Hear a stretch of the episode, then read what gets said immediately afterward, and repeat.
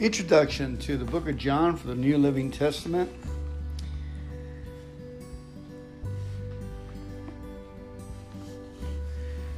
John, from the vast stretches of eternity to the confines of time, so the Son of God entered into this world.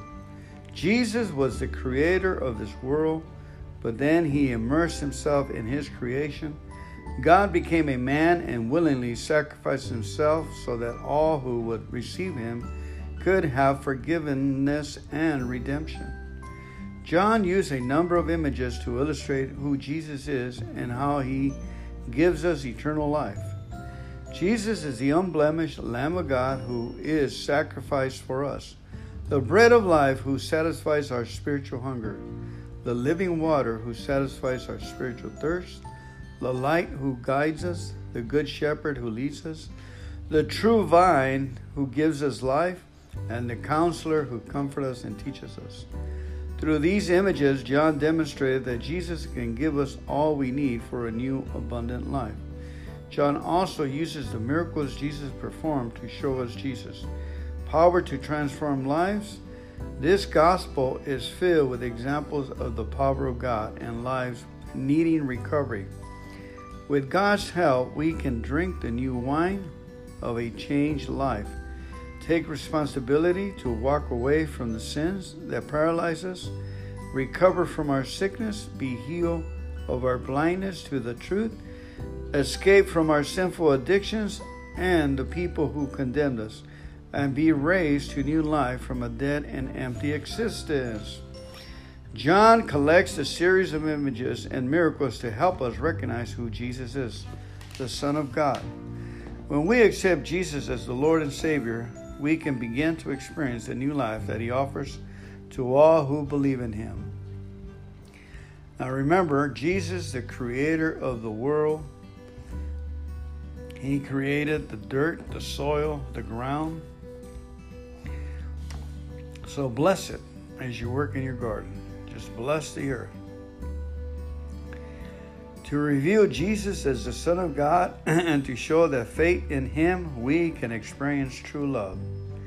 Faith in Him we can experience forgiveness and recovery from our sins, recovery from our anger, and all our bad habits, and get into the habit of reading the scripture, of praying, into the habit of rejoicing and giving thanks to the Lord always for all things. Uh, how do we recover? The power of God. Each of the miracles recorded by John, six of which are not recorded in the other Gospels, clearly demonstrate God's power. Jesus healed a man born blind. He walked on water and then calmed a storm. He healed a nobleman's son without even being there. He raised Lazarus from the dead after the man had been dead for more than three days. John did not simply tell us about the life of Christ, he made the important point that Jesus is the embodiment of all of God's power. That power is promised to us when we come to Him in our powerlessness and turn our lives over to Him. God's power can be within us Recovering from our bad habits is based on God's power at work within us. Jesus gave us several pictures of how we can have God's power. He describes how the branch abides in the vine and draws life and power from the vine. He told us that, that He is the bread of life and that we are to eat the bread. He said that He has the water for us to drink that will quench our thirst forever. Each of these images illustrates the promise he made in the upper room. The Holy Spirit will be available to teach us, comfort us, and empower us daily. When we turn our lives over to God, the Holy Spirit comes to live within us and takes us step by step to wholeness and healing. The dangers of denial. In Jesus' early ministry, large crowds follow him. But as Jesus confronted the people with the truth of their sins, the crowds gradually dwindled. Eventually, as people were unwilling to face the realities Jesus exposed in their lives, they rejected the only one who could help them. Times have changed, but the pattern of denial remains the same. We began with some questions about the truth and over time develop rigid resistance to it. Gradually, our hearts become hardened and we no longer see the obvious truth, just as he confronted the crowds. Jesus also confronts us with the changes we need to make. It takes courage to open and willingly to face the truth. Admitting the truth is the first step towards recovery. The invitation to relationship. Although each of the Gospels shows us the love of Jesus, John presented us as a central theme. In the upper room, Jesus said that the mark of following him is loving others. He prayed that we will be united in love as he and the Father are. John referred to himself in this gospel as the disciple Jesus loved. In one of the later letters, John wrote that the greatest evidence of God's presence in our life is our love for others. Central to the recovery process to our relationship with God is our recognition of God's love for us and our willingness to value and respect others. John 1. In the beginning, the Word already existed. The Word was with God, and the Word was God. He existed in the beginning with God.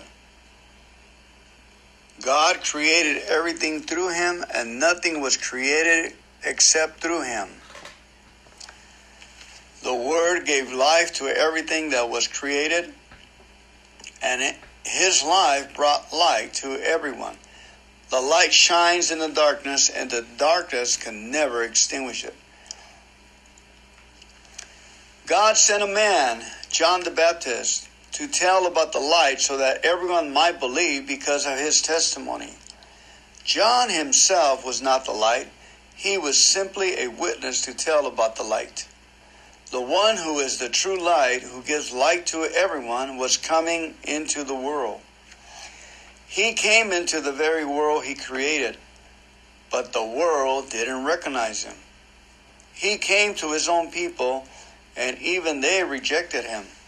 But to all who believed and accepted him, he gave the right to become children of God. They are reborn not with a physical birth resulting from human passion or plan, but a birth that comes from God. So the Word became human and made his home among us. He was full of unfailing love and faithfulness. And we have seen his glory, the glory of the Father's one and only Son. John testified about him when he shouted to the crowds, This is the one I was talking about when I said, Someone is coming after me who is far greater than I am, for he existed long before me. From his abundance, we all have received one gracious blessing after another. For the law was given through Moses but God's unfailing love and faithfulness came through Jesus Christ. No one has ever seen God, but the unique one who is himself God is near to the Father's heart. He has revealed God to us. This was John's testimony when the Jewish leaders sent priests and temple assistants from Jerusalem to ask John, Who are you? He came right out and said, I am not the Messiah. Well, then, who are you? They asked. Are you Elijah? No, he replied. Are you the prophet we are expecting? No. Then who are you? We need an answer for those who sent us what do you have to say about yourself? John replied in the words of the prophet Isaiah I am a voice shouting in the wilderness, Clear the way for the Lord's coming. Then the Pharisees who had been sent asked him, If you aren't the Messiah or Elijah or the prophet, what right do you have to baptize? Jesus told them, excuse me, John told them, I baptize with water, but right here in the crowd is someone you do not recognize. Though his ministry follows mine, I'm not even worthy to be his slave and untie the straps of his sandal. This encounter took place in Bethany, an area east of the Jordan River where John was baptizing. The next day, John saw Jesus coming toward him and said, Look, look, the Lamb of God who takes away the sins of the world. He is the one I was talking about when I said, A man is coming after me who is far greater than I am, for he existed long before me. I did not recognize him as the Messiah, but I have been baptizing with water so that he might be revealed be revealed to Israel. Then John testified, I saw the Holy Spirit descending like a dove from heaven and resting upon him. I didn't know he was the one, but when God sent me to baptize with water, he told me, The one on whom you see the Spirit descend and rest is the one who will baptize with the Holy Spirit. I saw this happen to Jesus, so I testify that he is the chosen one of God.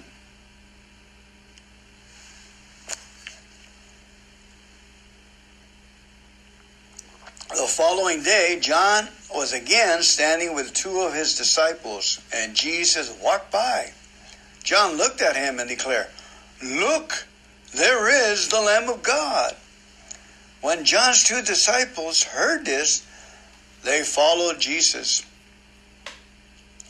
Jesus looked around and saw them following. What do you want? He asked them. They replied, Rabbi, which means teacher, where are you staying? Come and see, he said. It was about four o'clock in the afternoon when they went with him to the place where he was staying, and they remained with him the rest of the day.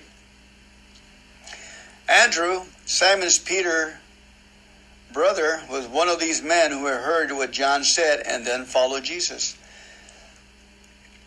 Andrew went to find his brother Simon and told him, We have found the Messiah, which means Christ. Then Andrew brought Simon to meet Jesus. Looking intently at Simon, Jesus said, Your name is Simon, son of John, but you will be called Cephas, which means Peter. The next day, Jesus decided to go to Galilee. He found Philip and said to him, Come, follow me. Philip was from Bethsaida, Andrew, and Peter's hometown.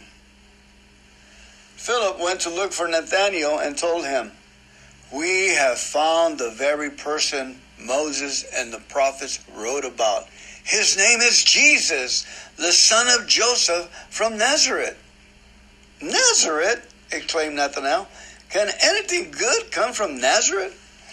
Come and see for yourself, Philip replied. As they approached Jesus, he said, Now here is a genuine son of Israel a man of complete integrity. Hmm. How do you know me? Nathanael asked. Jesus replied, I could see you under the fig tree before Philip found you. Then Nathanael exclaimed, Rabbi, you are the Son of God, the King of Israel. Jesus asked him, Do you believe just because I told you I had seen you under the fig tree? You will see greater things than these. Then he said, I tell you the truth, you will see all heaven open and the angels of God going up and down on the Son of Man, the one who is the stairway between heaven and earth.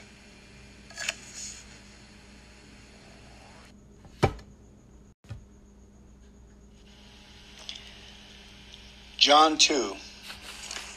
The next day, there was a wedding celebration in the village of Cana in Galilee.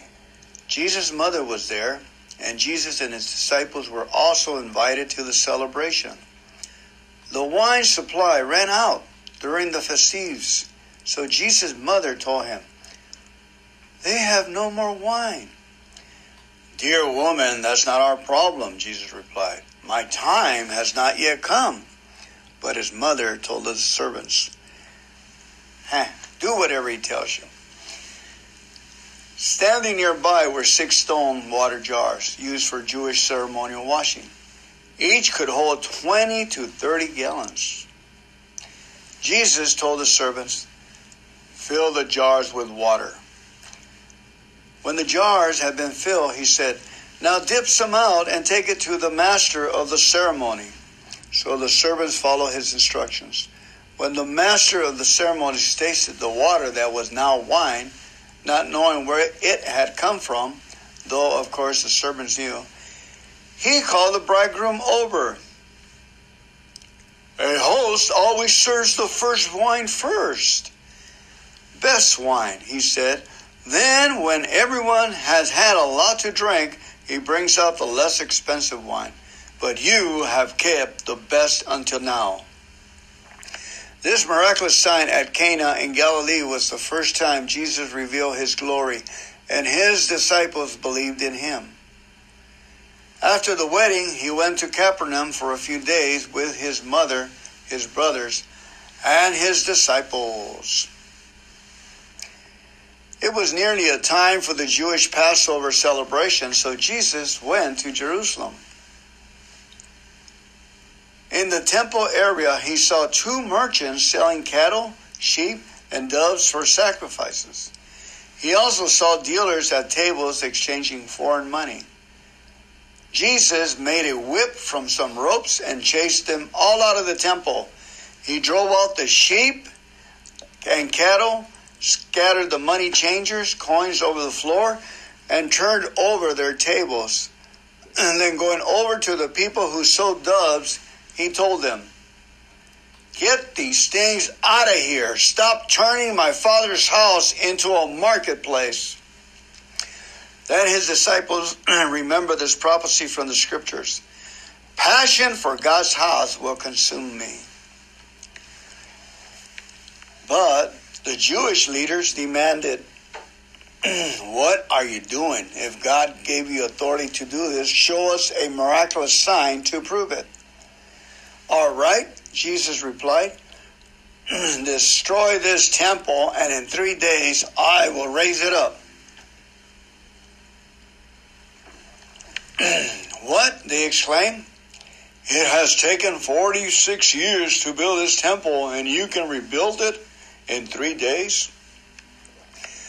But when Jesus said this temple, he meant his own body. After he was raised from the dead, his disciples remembered he had said this, and they believed both the scripture and what Jesus had said. Because of the miraculous signs that Jesus did,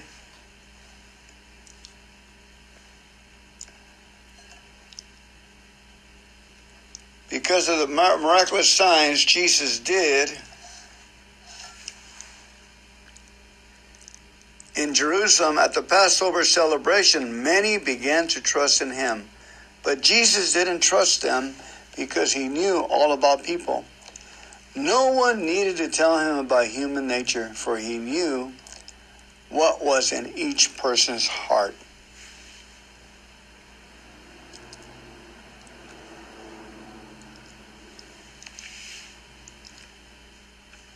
There was a man named Nicodemus, a Jewish religious leader who was a Pharisee. After dark one evening, he came to speak to Jesus.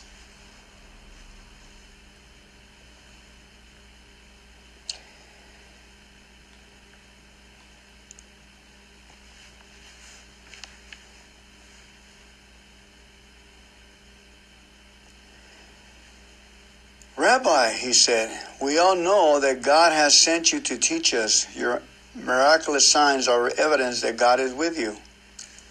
Jesus replies, I tell you the truth, unless you are born again, you cannot see the kingdom of God. what do you mean? exclaimed Nicodemus. How can an old man go back into his mother's womb and be born again? Jesus replied, I assure you, no one can enter the kingdom of God without being born of water and the Spirit. Humans uh, can reproduce only human life, but the Holy Spirit gives birth to spiritual life. So don't be surprised when I say you must be born again. The wind blows wherever it wants, just as you can hear the wind but can't tell where it comes from or where it is going. So you can't explain how people are born of the Spirit. How are these things possible? Nicodemus asked. Jesus replied, Hmm, you are a respected Jewish teacher, and yet you don't know and understand these things? I assure you, we tell you what we know and have seen, and yet you won't believe our testimony.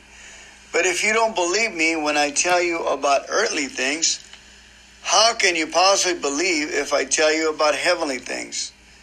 No one has ever gone to heaven and returned but the Son of Man has come down from heaven. And as Moses lifted up the bronze snake on a pole in the wilderness, so the Son of Man must be lifted up, so that everyone who believes in him will have eternal life. For this is how God loved the world. He gave his one and only Son so that everyone who believes in him will not perish but have eternal life. God sent his Son into the world not to judge the world, but to save the world through him. There is no judgment against anyone who believes in him, but anyone who does not believe in him has already been judged for not believing in God's one and only Son. And the judgment is based on this fact God's light came into the world, but people loved the darkness more than the light, for their actions were evil. All who do evil hate the light and refuse to go near it for fear their sins will be exposed. But those who do what is right come to the light so others can see that they are doing what God wants. Then Jesus and his disciples left Jerusalem and went into the Judean countryside. Jesus spent more time with them there, baptizing people. At this time, John the Baptist was baptizing at Aenon near Salim because there was plenty of water there and people kept coming to him for baptism. This was before John was thrown into prison. A debate broke out between John's disciples and a certain Jew over ceremonial cleansing. So John's disciple came to him and said, Rabbi, the man you met on the other side of the Jordan River, the one you identified as the Messiah, is also baptizing people and everybody is going to him instead of coming to us. John replied, No one can receive anything unless God gives it from heaven. You yourself know how plainly I told you, I am not the Messiah. I am only here to prepare the way for him. It is the bridegroom who marries the bride, and the bridegroom's friend is simply glad to stand with him and hear his vows. Therefore, I am filled with joy at his success. He must become greater and greater, and I must become less and less. He has come from above and is greater than anyone else. We are of the earth and we speak of earthly things, but he has come from heaven and is greater than anyone else. He testifies about what he has seen and heard, but how few believe what he tells them. Anyone who accepts his testimony can affirm that God is true, for he is sent by God. He speaks God's words, for God gives him the Spirit without limit. The Father loves his Son and has put everything into his hands, and anyone who believes in God's Son has eternal life. Anyone who doesn't obey the Son will never experience eternal life, but remains under God's angry judgment.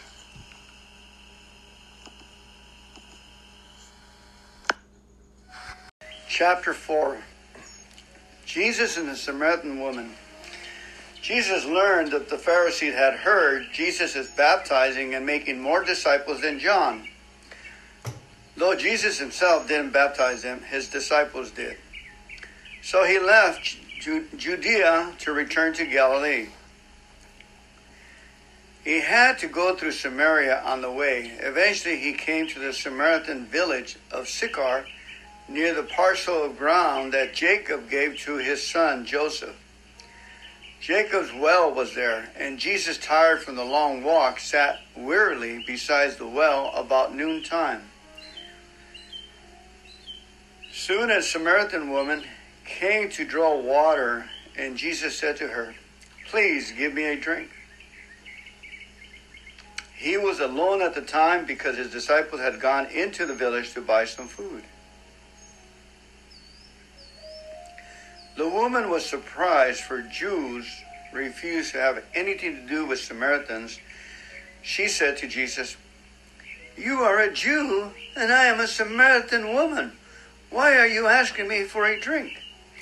Jesus replied, If you only knew the gift God for you and who I am, you would ask me, and I will give you living water. But, sir, you don't have a rope or a bucket, she said. And this is a very deep well. Where would you get this living water? And besides, are you greater than our ancestor Jacob, who gave us this well? How can you offer better water than he and his sons and his cattle enjoy?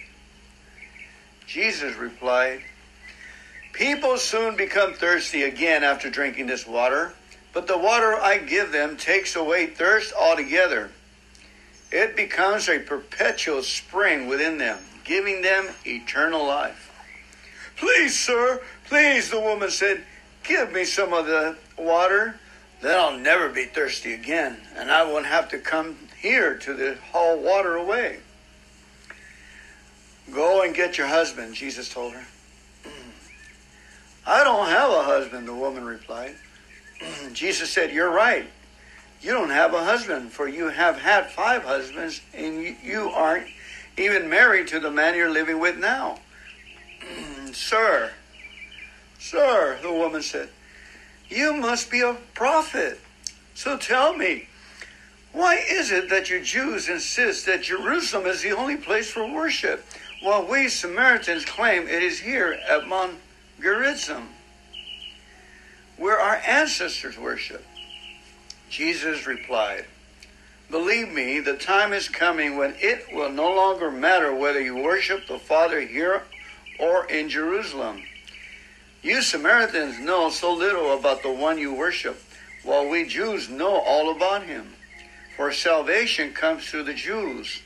But the time is coming and is already here when true worshipers will worship the Father in spirit and in truth.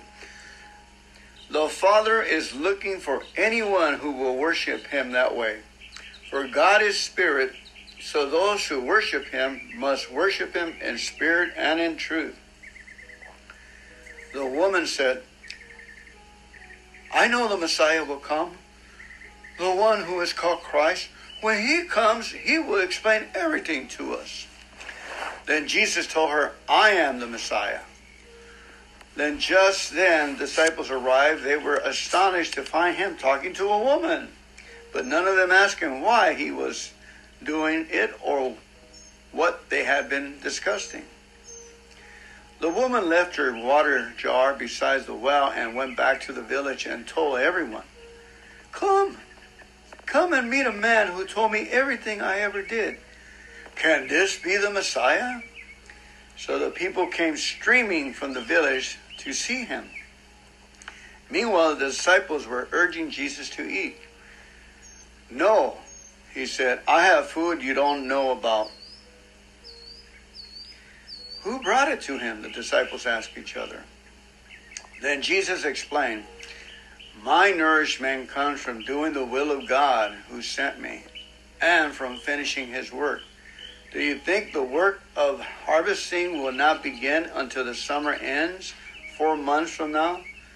Look around you. Vast fields are ripening all around us and are ready now for the harvest. The harvesters are paid good wages, and the fruit they harvest is people brought to eternal life. What joy awaits both the planter and the harvester alike. You know the saying, one person plants and someone else harvests. And it's true. I sent you to harvest where you didn't plant. Others have already done the work, and you will gather the harvest. Many Samaritans believed. Many Samaritans from the village believed in Jesus because the woman had said, He told me everything I ever did. When they came out to see him, they begged him to stay at their village, so he stayed for two days, long enough for many of them to hear his message and believe. Then they said to the woman, Now we believe because we have heard him ourselves not just because of what you told us. He is indeed the Savior of the world. At the end of the two days, Jesus stayed. Jesus went on into Galilee. He had previously said, A prophet is honored everywhere except in his own country. The Galileans welcomed him, for they had been in Jerusalem at the Passover celebration and had seen all his miraculous signs. In the course of his journey through Galilee, he arrived at the town of Cana, where he had turned the water into wine. There was a government official in the city of Capernaum, whose son was very sick. When he heard that Jesus had come from Judea, and was traveling to Galilee, he went over to Cana. He found Jesus and begged him to come to Capernaum with him to heal his son who was about to die. Jesus asked, Must I do miraculous signs and wonders before you people will believe in me? The official pleaded, Lord, please come now before my little boy dies. Then Jesus told him, Go back home. Your son will live. And the man believed Jesus' words and started home. While he was on his way, some of his servants met him with the news that his son was alive and well. He asked them when the boy had begun to feel better, and they replied, Yesterday afternoon at one o'clock, his fever suddenly disappeared.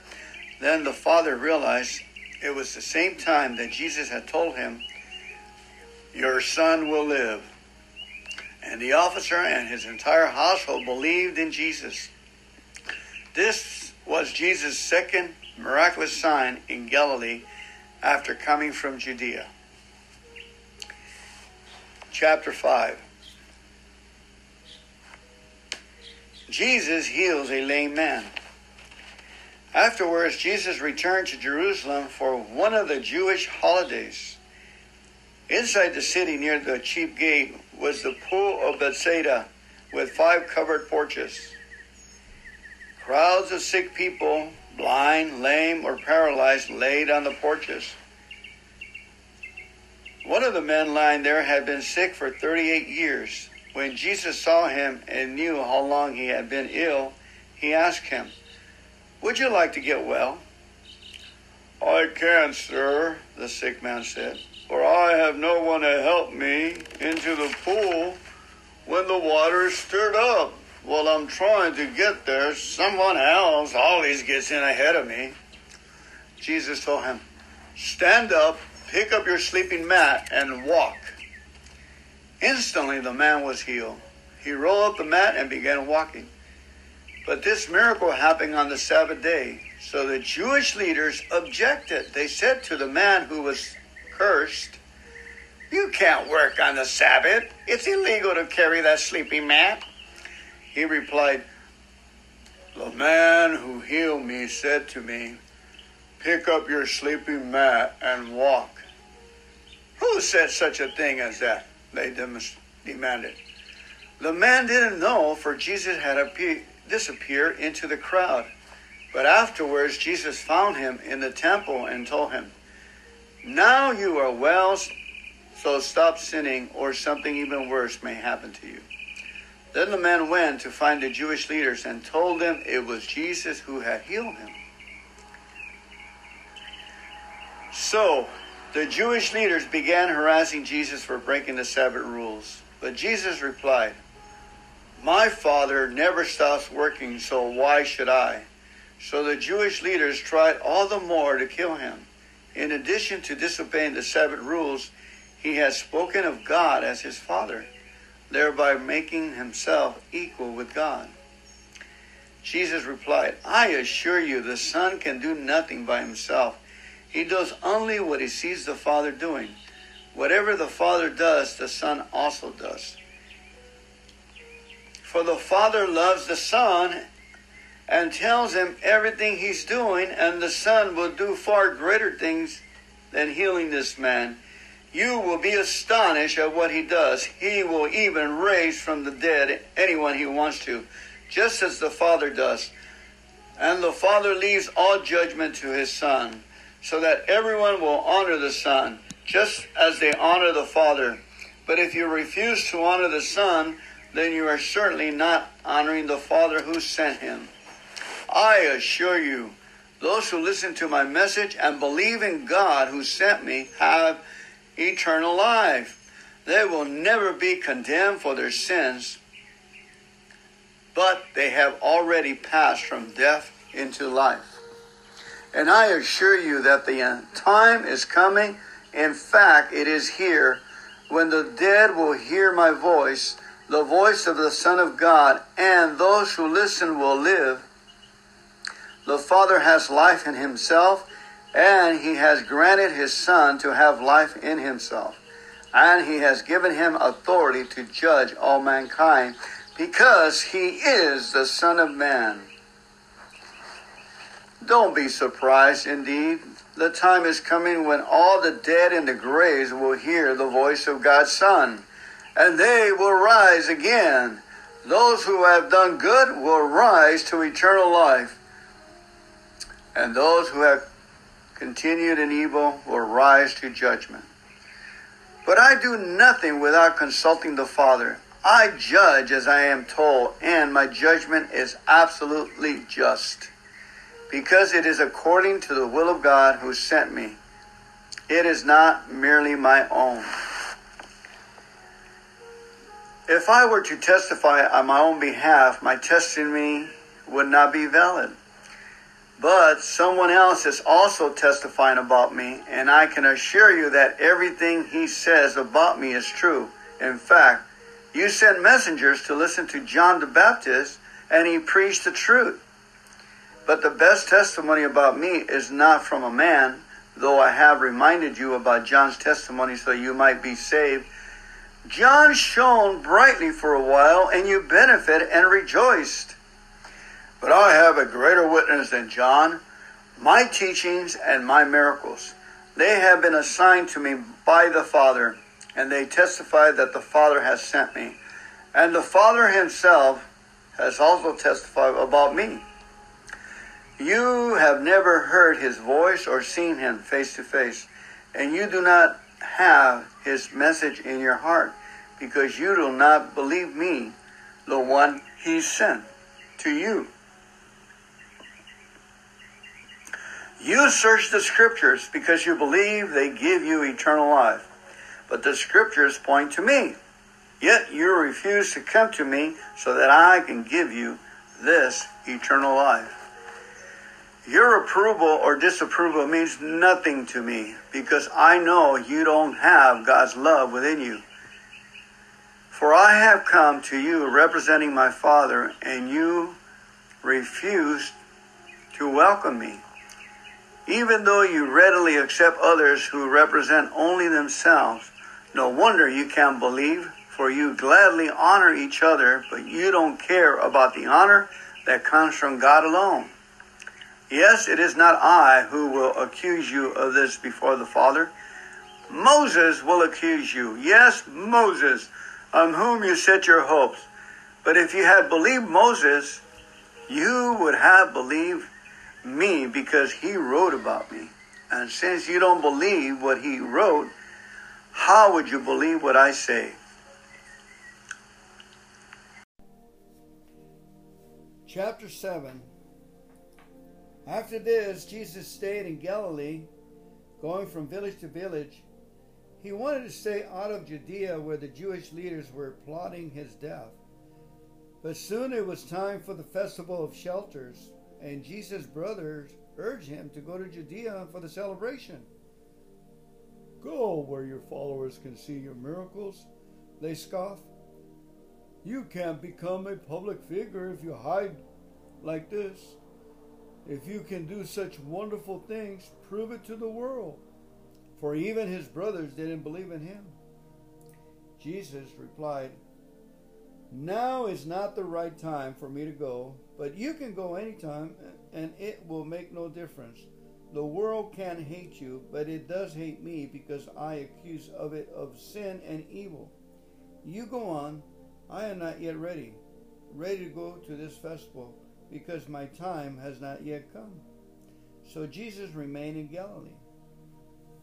But after his brothers left for the festival, Jesus also went, though secretly, staying out of public view. The Jewish leaders tried to find him at the festival and kept asking anyone had seen him. There was a lot of discussion about him among the crowds some said he's a wonderful man, while others said he's nothing but a fraud, deceiving the people. But no one had the courage to speak favorably about him in public, for they were afraid of getting in trouble with the Jewish leaders.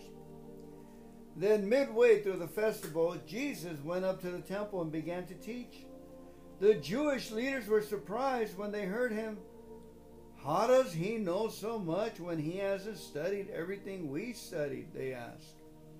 Jesus told them, I am not teaching my own ideas, but those of God who sent me. Anyone who wants to do the will of God will know whether my teaching is from God or is merely my own. Those who present their own ideas are looking for praise for themselves, but those who seek to honor the one who sent them are good and genuine. None of you obey the law of Moses.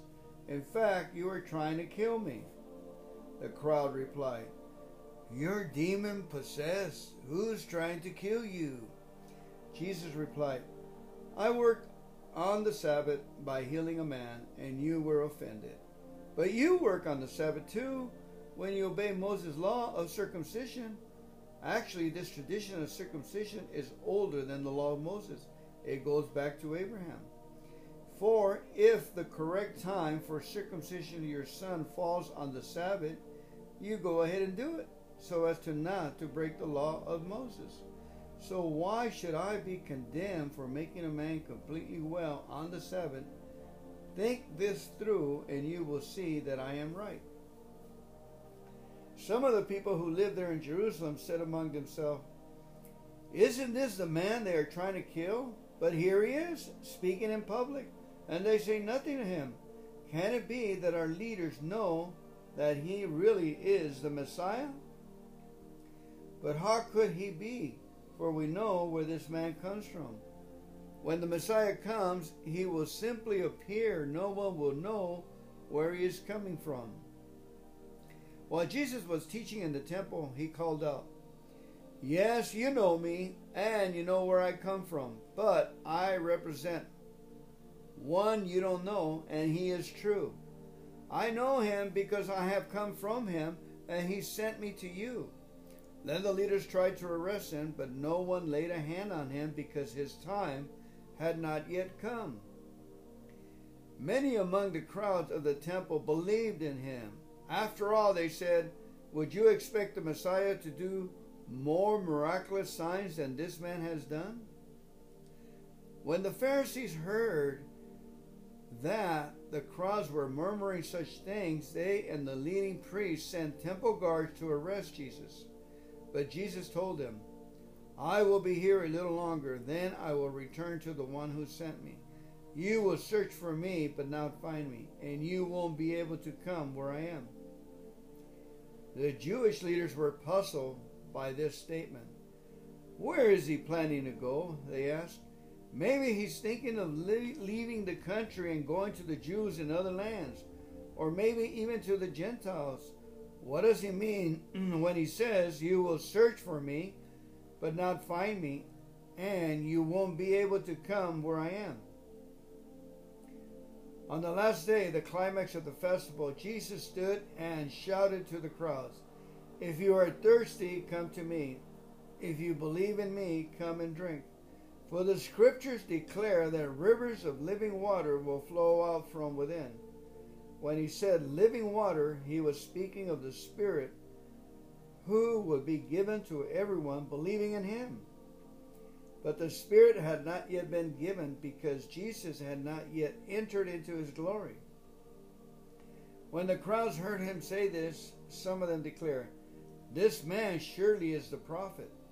Others said, He is the Messiah. Still others said, But he can't be. Will the Messiah come from Galilee? For the scripture clearly states that the Messiah will be born of the royal line of David in Bethlehem the village where King David was born. So the crowd was divided in their opinion about him, and some wanted him arrested, but no one touched him. The temple guard who had been sent to arrest him returned to the leading priests and Pharisees. Why didn't you bring him in? They demanded. We have never heard anyone talk like this, the guards responded. Have you been led astray too? The, the Pharisees mocked. Is there a single one of the rulers or Pharisees who believe in him? These ignorant crowds do, but what do they know about it? A curse on them anyway. Nicodemus, the leader who had met with Jesus earlier, then spoke up. Is it legal to convict a man before he is given a hearing? he asked. They replied, are you from Galilee too? Search the scriptures and see for yourself that no prophet ever comes from Galilee. Uh, then the meeting broke up and everybody went home.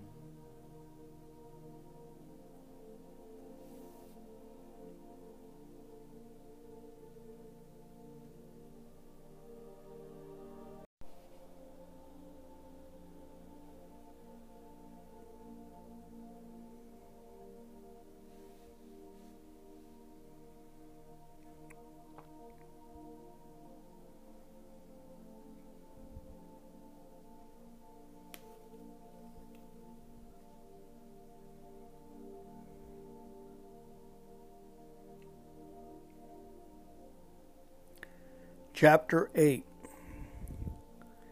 Jesus returned to the Mount of Olives, but early the next morning he was back again at the temple. A crowd soon gathered, and he sat down and taught them. As he was speaking, the teachers of religious law and Pharisees brought a woman they had caught in the act of adultery. They put her in front of the crowd. Teacher, they said to Jesus, this woman was caught in the very act of adultery. The law of Moses says to stone her. What do you say? They were trying to trap him into saying something they could use against him, but Jesus stooped down and wrote in the dust with his finger. They kept demanding an answer, so he stood up again and said, All right, stone her, but let those who have never sinned throw the first stone. Then he stooped down again and wrote in the dust. When the accusers heard this, they slipped away one by one, beginning with the oldest, until only Jesus was left in the middle of the crowd with the woman. Then Jesus stood up again and said to her, Where are your accusers? Didn't even one of them condemn you? No, Lord, she said. And Jesus said, Neither do I. Go and sin no more. Jesus said to the people, I am the light of the world. If you follow me, you won't be stumbling through the darkness, because you will have the light that leads to life. The Pharisees replied, You are making false claims about yourself. Jesus told them, these claims are valid, even though I make them about myself, for I know where I came from and where I am going, but you don't know this about me. You judge me with your, all your human limitations, But I am not judging anyone. And if I did, my judgment would be correct in every respect, because I am not alone. I have with me the Father who sent me. Your own law says that if two people agree about something, their witness is accepted as fact. I am one witness, and my Father who sent me is the other. Where is your Father? They asked. Jesus answered, Since you don't know who I am, you don't know who my Father is. If you knew me, then you will know my Father too. Jesus made these statements while he was teaching in the section of the temple known as the treasury, but he was not arrested because his time had not yet come. Later, Jesus said to them again, I am going away. You will search for me and die in your sin. You cannot come where I'm going. The Jewish leaders asked, Is he planning to commit suicide? What does he mean, you cannot come where I'm going? Then he said to them, You are from below, I am from above. You are of this world, I am not. That is why I said that you will die in your sins. For unless you believe that I am who I say I am, you will die in your sins. Tell us who you are, they demanded. Jesus replied, I am the one I have always claimed to be. I have much to say about you and much to condemn, but I won't, for I say only what I have heard from the one who sent me, and he is true. But they still didn't understand that he was talking to them about the Father. So Jesus said, When you have lifted up the Son of Man on the cross, then you will realize that I am He, and that I do nothing on my own, but I speak what the Father taught me. And the one who sent me is with me. He has not deserted me, for I always do those things that are pleasing to him. Then many who heard him say these things believed in him. Jesus said to the people who believe in him, You are truly my disciples if you keep obeying my teachings, and you will know the truth, and the truth will set you free. But we are descendants of Abraham, they said. We have never been slaves to anyone here on earth. What do you mean, set free? Jesus replied, I assure you that everyone who sins is a sl- slave to sin. A slave is not a permanent member of the family, but a son is part of, of the family forever. So if the son sets you free, you will indeed be free. Yes, I realize that you are descendants of Abraham, and yet some of you are trying to kill me because your, my message does not find a place in your hearts. I am telling you what I saw when I was with my father, but you are following the advice of your father. Our father is Abraham, they declare. No, Jesus replied. For if you were children of Abraham, you would follow his good example. I told you the truth I heard from God, but you are trying to kill me.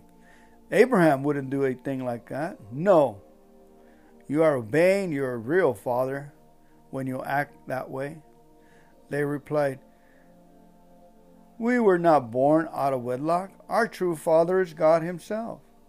Jesus told them, if God were your father, you would love me, because I have come to you from God. I am not here on my own, but He sent me. Why can't you understand what I'm saying? It is because you are unable to do so, for you are the children of your father, the devil, and you love to do evil things he does. He was a murderer from the beginning, and he always hated the truth. There is no truth in him. When he lies, it is consistent with his character, for he is a liar and the father of lies. So when I tell you the truth, you just naturally don't believe me. Which of you can truthfully accuse me of sin? And since I am telling you the truth, why don't you believe me? Anyone whose father is God listens gladly to the words of God. Since you don't, it proves you aren't God's children. The people retorted, You Samaritan devil, didn't we say all along that you were possessed by a demon? No, Jesus said, I have no demon in me, for I honor my Father, and you dishonor me. And though I have no wish to glorify myself, God wants to glorify me. Let him be the judge. I assure you, anyone who obeys my teaching will never die. The people said, Now we know you are possessed by a demon. Even Abraham and the prophets died. But you say that those who obey your teaching will never die? Are you greater than our father Abraham who died? Are you greater than the prophets who died? Who do you think you are? Jesus answered, If I am merely boasting about myself, it doesn't count. But it is my Father who says these glorious things about me. You say he is our God, but you do not even know him. I know him. If I said otherwise, I would be a great a liar as you. But it is true, I know him and obey him. Your ancestor Abraham rejoiced as he looked forward for my coming. He saw it and was glad. The people said, You aren't even fifty years old. How can you say you have seen Abraham? Jesus answered, The truth is, I existed before Abraham was born, even. At that point, they picked up stones to kill him. But Jesus hid himself from them and left the temple.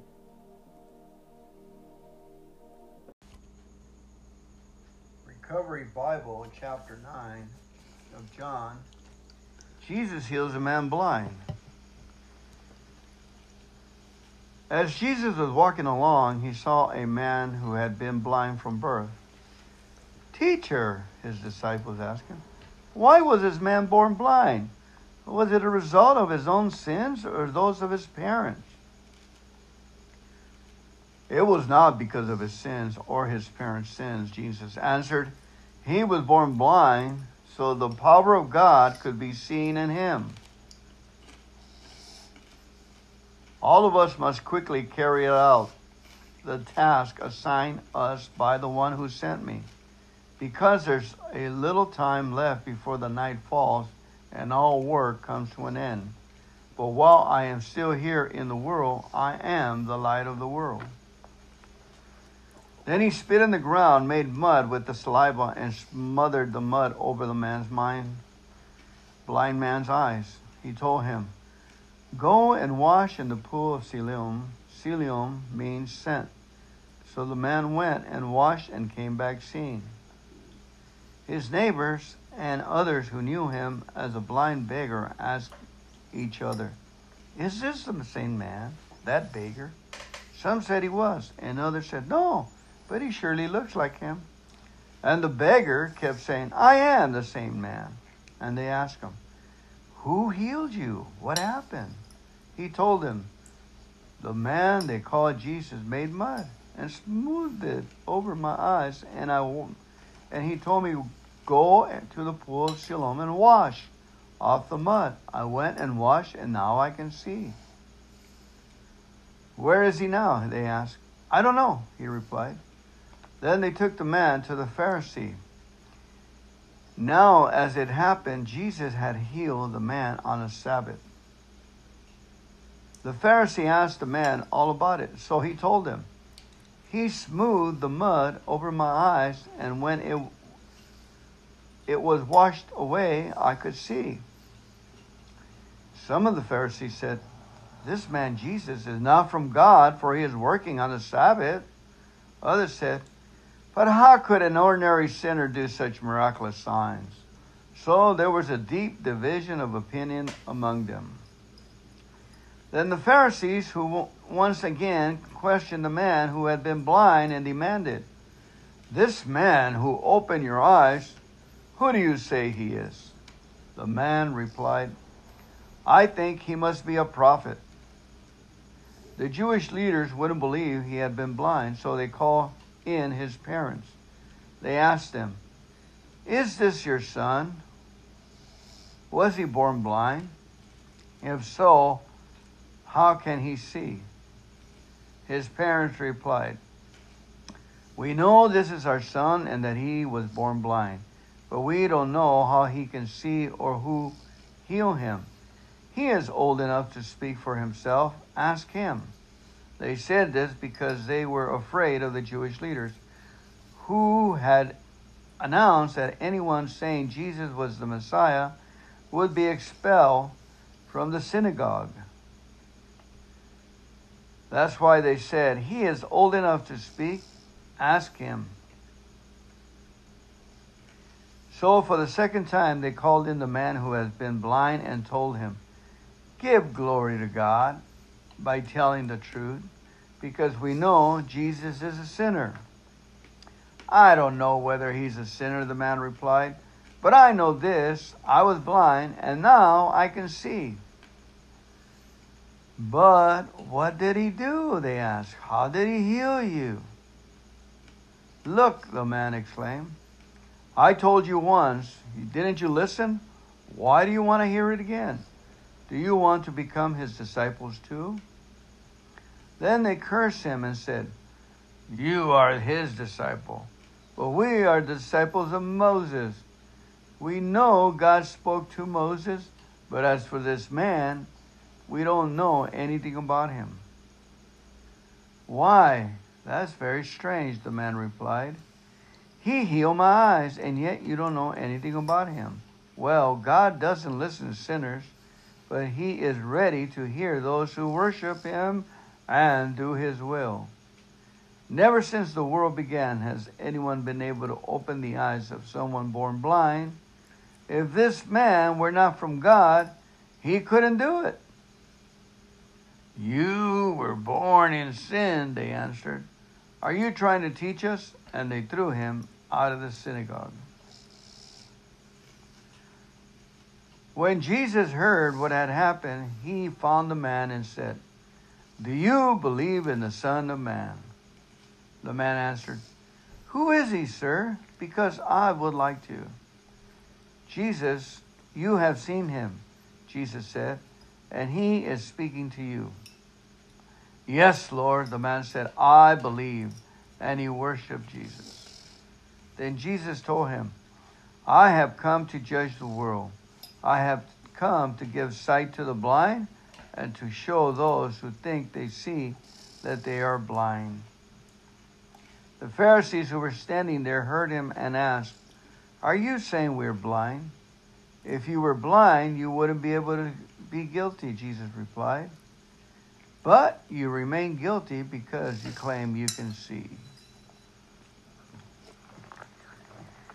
Recovery Bible notes, it says right here Imagine being born blind from birth, not being able to see the people we love and the world around us.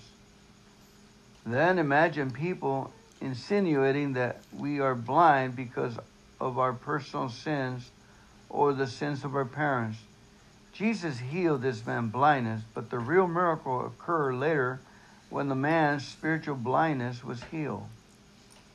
He saw through the eyes of faith that Jesus truly was the Messiah, the Savior of the world. We too must recognize that God has the power and the desire to free us from habitual sin, chemical dependencies, and character flaws. Recognizing Jesus as our deliverer is the beginning of our spiritual sight. In verses 13 to 34, the Pharisees were so blinded by their legalistic attitude that they could not see a wonderful miracle of healing taking place right in front of them. They were more concerned about the letter of the law and the threat Jesus posed to their authority than the amazing healing they were exposed to the power of God, but chose to remain blind to the truth. Those who are teachable and humble will discover that God can heal even the most terrible affliction. Often, the people we think least likely to make progress in recovery experience healing and deliverance because they are humble enough to ask God for help. I'm Fernando Alcoholic, and I approve of this message. Yeah, right, Fernando. We need they Jesus needs your approval. Well, I'm humble enough to say yes, Uncle. I was blind and now I can see. It was about my ninth month in AA that I said yes to the man Jesus. The the guy, my buddy, I haven't seen him in years, who witnessed to me. I didn't recognize him for once. He was completely a changed person. He recognized me. It took a while for me to recognize him. And uh, he said, if you put on Jesus, you'll be able to whip the devil alcohol, the demon alcohol. I knew demons. I knew that the demon alcohol was trying to break my neck. It got worse and worse, and it got very close to stepping on my neck. At first, we were buddies drinking, me and alcohol, the best of buddies, but at the end of the night, we got into brawls, and King Alcohol was trying to break my neck. So I said, Yes. What do I have to lose? You know, has it come to this? I had lost everything. I thought my life was over with when the court sent me to AA. So when he said, Go ahead and put on Jesus, well, I tried everything else. I had exhausted every other, uh, all the sex, all the work, all the money, all the drink. I had exhausted everything and lost my mind. So when he said, put on Jesus, I said, yes, yes. Oh. And it worked. Here I am, 39 years later. I'm still bucking. I get up at 2.30 in the morning. Right now it's 3.50, 3.55. I've been at this about, I don't know, I think it was 2, 2.30 when I got up. Anyway, the Lord bless you. The Lord keep you. The Lord make his face to shine upon you. It's been a wonderful reading. I enjoyed it thoroughly. Thank you so much for being part of my recovery. Have a great day. God bless you. Amen. Today we're going to be on zero in on chapter 10 the Good Shepherd and his sheep. It says right here the shepherd knows each of his sheep by name, and they know and respond only to his voice. In like manner, Jesus knows our personality, needs, feelings, and desires. He even knows our faults and our sins. Yet he still loves us. He calls us out and leads us in the way that is best for us. To be set free from the pain of our past, we must respond to the guiding voice of our shepherd, who knows us fully and loves us completely. And let's go ahead and read, read uh, verses 1 through 5. It says, I assure you, anyone who sneaks over the wall of a sheepfold rather than going through a gate must surely be a thief and a robber. For a shepherd enters through the gate, the gatekeeper opens the gate for him, and the sheep hears his voice and come to him. He calls his own sheep by name and leads them out. After he has gathered his own flock, he walks ahead of them and they follow him because they recognize his voice. They won't follow a stranger, they will run from him because they don't recognize his voice. Okay, the uh, the voice that I hear from this, what God is telling me, is the voices of the ten of our recovery program, the voices in our literature, in the people in in the program and that's our safe haven. That's our shepherd that helps us in today's world of unknowns. Okay let's keep going. Uh, verses 7 through 18 it says all night shepherds in bible times led their flocks to lie down in a sheepfold an area the sheepfold he protected the sheep from wild animals and robbers with his own body Jesus, our gate and good shepherd, does this for us. By sacrificing his life, He has provided the means for our salvation and protection from temptation and addiction. In Christ, we can find security and serenity even when we fail. God is able to use our sins and failures to bring about our ultimate good if we trust Him and obey His plan for our lives. That's one of, okay, so now let me go ahead and read um, 7 through 18. It says right here. It says, well, let's go with 6. Those who heard Jesus use this illustration didn't understand what he meant, so he explained it to them again. I assure you, I am the gate for the sheep, he said.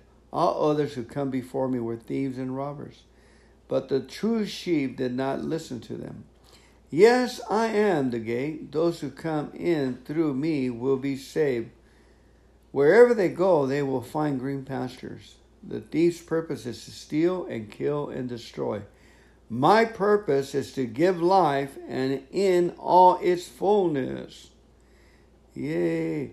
I am the good shepherd. The good shepherd lays down his life for the sheep. A hard hand will run when he sees a wolf coming. He will leave the sheep because they aren't his, and he isn't their shepherd. And so the wolf attacks them and scatters the flock. The hired hand runs away because he is merely hired and has no real concern for the sheep. I am the good shepherd. I know my own sheep, and they know me. Just as my Father knows me, and I know the Father, and I lay down my life for the sheep. I have other sheep too they are not in this sheepfold. I must bring them also, and they will listen to my voice, and there will be one flock with one shepherd. The Father loves me because I lay down my life that I may have it back again. No one can take my life from me. I lay it down my life voluntarily, for I have the right to lay it down when I want, and also the power to take it again for my Father has given me this command. When he said these things, the people were again divided in their opinion about him. Some of them said, He has a demon, or he's crazy. Why listen to a man like that? Others said, This doesn't sound like a man possessed by a demon. Can a demon open the eyes of the blind? Jesus claims to be the Son of God. It was now winter, and Jesus was in Jerusalem in the time of the Hanukkah. Okay, let's go ahead and stop there and read the next. It says for us on John 10 27 to 29 says, When we entrust ourselves to Jesus, we can feel safe and secure. No one can take us away from Him and His care, not even the devil such security is sometimes hard for us to grasp emotionally, especially if we have been a victim of abuse. we have been so emotionally damaged that life can seem very unsafe. Unsure of whom we can trust and not wanting to be hurt again. We keep everyone at a distance, even God. Recovery from abuse can occur only in a safe relationship that God offers to us, in which divine love and protection and expression. Okay, let's keep reading. The Bible says, It was now winter, and Jesus was in Jerusalem at the time of Hanukkah. He was at the temple walking through the section known as Solomon's Colonnade. The Jewish leaders surrounded him and asked him, How long are you going to keep us in suspense? If you are the Messiah, tell us plainly. Jesus replied, I have told you, and you don't believe me. The proof is what I do in the man in the name of my Father. But you don't believe me because you are not part of my flock. My sheep recognize my voice. I know them, and they follow me. I give them eternal life, and they will never perish. No one will snatch them away from me. For my Father has given them to me, and he is more powerful than anyone else. So no one can take them from me. The Father and I are one. Once again, the Jewish leaders picked up stones to kill him. Jesus said, At my Father's direction, I have done many things to help the people. For which of those good deeds are you killing me? They replied, Not for any good work, but for blasphemy, because you, as a mere man, have made yourself God. Jesus replied, It is written in your own law that God has to, said to certain leaders of the people, I say you are gods. And you know that the scriptures cannot be altered. So if those people who received God's message were called gods, why do you call it blasphemy when the Holy One who was sent into the world by the Father says, I am the Son of God? Don't believe me unless I carry out my Father's work. But if I do his work, believe in what I have done. Even if you don't believe me, then you will realize that the Father is in me and I am in the Father. Once again, they tried to arrest him, but he got away and left them. He went beyond the Jordan River to stay near the place where John was first baptizing, and many followed him. John didn't do miracles, they remarked to one another, but all his predictions about this man has come true, and many believed in him there. Okay, uh, verses 30 to 38 speak of Jesus said that he and the Father are one. This was a clear claim of divinity. Jesus was God in human flesh. He was one with his Father in essence and purpose, in words and in thoughts. All of Jesus' miracles attest to the divine authority, as do the scriptures, complete trust. Only divine miracle worker Jesus can effect the everyday and everlasting recovery that we need. You know, John 10 from the Passion Translation. Jesus answered, Isn't it written in your scripture that God said, You are gods? The scriptures cannot be denied or found to be in error. So, if those who have the message of the scriptures are said to be gods, then why would you accuse me of blasphemy? For I have been uniquely chosen by God, and He is the one who sent me to you. How then could it be blasphemy for me to say, I am the Son of God if I am not doing the beautiful works that my Father sent me to do.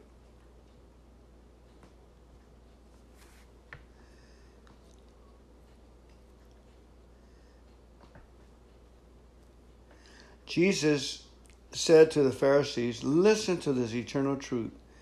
The person who sneaks over the walls to enter into the sheep pen rather than coming through the gate reveals himself as a thief coming to steal.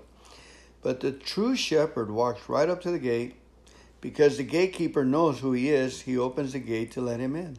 And the sheep recognize the voice of the true shepherd, for he calls his own by name and he leads them out, for they belong to him.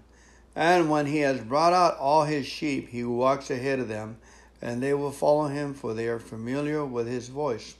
But they will, will run away from a stranger and never follow them, because they know it's the voice of a stranger. Jesus told the Pharisees this parable even though they didn't understand a word that he meant. So Jesus went over it again. I speak to you eternal truths. I am the gate for the flock. All those who broke in before me are thieves who came to steal, but the sheep never listened to them. I am the gate. To enter through me is to experience life. I am the gateway. To enter through me is to experience life, freedom, and satisfaction. A thief has only one thing in mind he wants to steal, slaughter, and destroy. But I have come to give you everything in abundance, more than you expect, life in its fullness until you overflow. I am the good shepherd who lays down my life as a sacrifice for the sheep. But the worker who serves only for wages is not a real shepherd. Because he has no heart for the sheep, he will run away and abandon them when he sees the wolf coming. And then the wolf mauls the sheep, drags them off, and scatters them. I alone am the good shepherd, and I know those whose hearts are mine, for they recognize me and know me, just as my Father knows my heart, and I know my Father's heart. I am ready to give my life for the sheep, and I have other sheep that I will gather, which are not of this Jewish flock. And I, their shepherd, must lead them too. And they will follow me and listen to my voice, and I will join them all in one flock with one shepherd. My Father has an intense love for me because I freely give my own life to raise it up again. I surrender my own life, and no one has the power to take my life from me. I have the authority to lay it down and the power to take it back again. This is the destiny my Father has set before me. This teaching set off another heated controversy among the Jewish leaders. Many of them said, This man is a demon possessed lunatic. Why would anyone listen to a word he says? But then there were others who weren't so sure. His teaching is full of insight. These are not the ravings of a madman. How could a demonized man give sign to a born blind? Jesus at the Feast of Renewal. The time came to observe the winter feast of renewal in Jerusalem. Jesus walked into the temple under the area called Solomon's covered walkway when he, the Jewish leaders encircled him and said, How much longer will you keep us in suspense? Tell us the truth and clarify for us for once and for all. Are you really the Messiah, the anointed one? Jesus answered them, I have told you the truth already, and you did not believe me. The proof of what of who I am is revealed by the miracles that I do in the name of my Father, yet you stubbornly refuse to follow me, because you are not of my sheep. As I told you before, my own sheep will hear my voice, and I know each one, and they will follow me. I give to them the gift of eternal life and they will never be lost, and no one has the power to snatch them out of my hands. My Father, who has given them to me as his gift, is the mightiest of all, and no one has the power to snatch them from my Father's care. The Father and I are one. When they heard this, the Jewish leaders were so angered that they picked up rocks to stone him to death. But Jesus said, my Father has empowered me to work many miracles and acts of mercy among you. So, which one of them do you want to stone me for? The Jewish leaders responded, We're not stoning you for anything good you did. It's because of your blasphemy. You're just a son of Adam, but you're claiming to be God. Jesus answered, Isn't it written in your scripture that God said, You are gods? the scriptures cannot be denied or found to be in error. So, if those who have the message of the scripture are said to be gods, then why would you accuse me of blasphemy? For I have been uniquely chosen by God, and He is the one who has sent me to you. How then could it be blasphemy to say, I am the Son of God, if I'm not doing the beautiful works that my Father sent me to do? then don't believe me. But if you see me doing the beautiful works of God upon the earth, then you should at least believe the evidence of the miracles. Even if you don't believe my words, then you would come to experience me and be convinced that I am in the Father and the Father is in me. Once again, they attempted to seize him, but he escaped miraculously from their clutches. Then Jesus went back to the place where John had been baptizing at the crossing of the Jordan.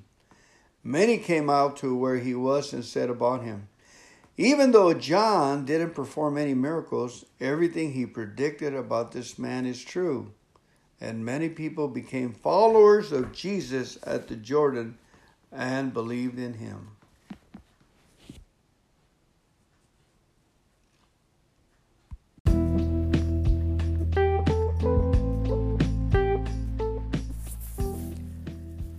John 11, chapter 11, the death of Lazarus. Today we're going to be concentrating through the Recovery Bible, New Living Testament. Verses 3 to 4 will be our focus, uh, and 37 to 44. Well, let's go ahead and read the notes. That way, when we read through it, uh, we will see what our study we will we will learn the contents again. It says right here when faced with a critical illness or a hopeless situation, we have options. We can whine and look for pity. We can complain and blame God.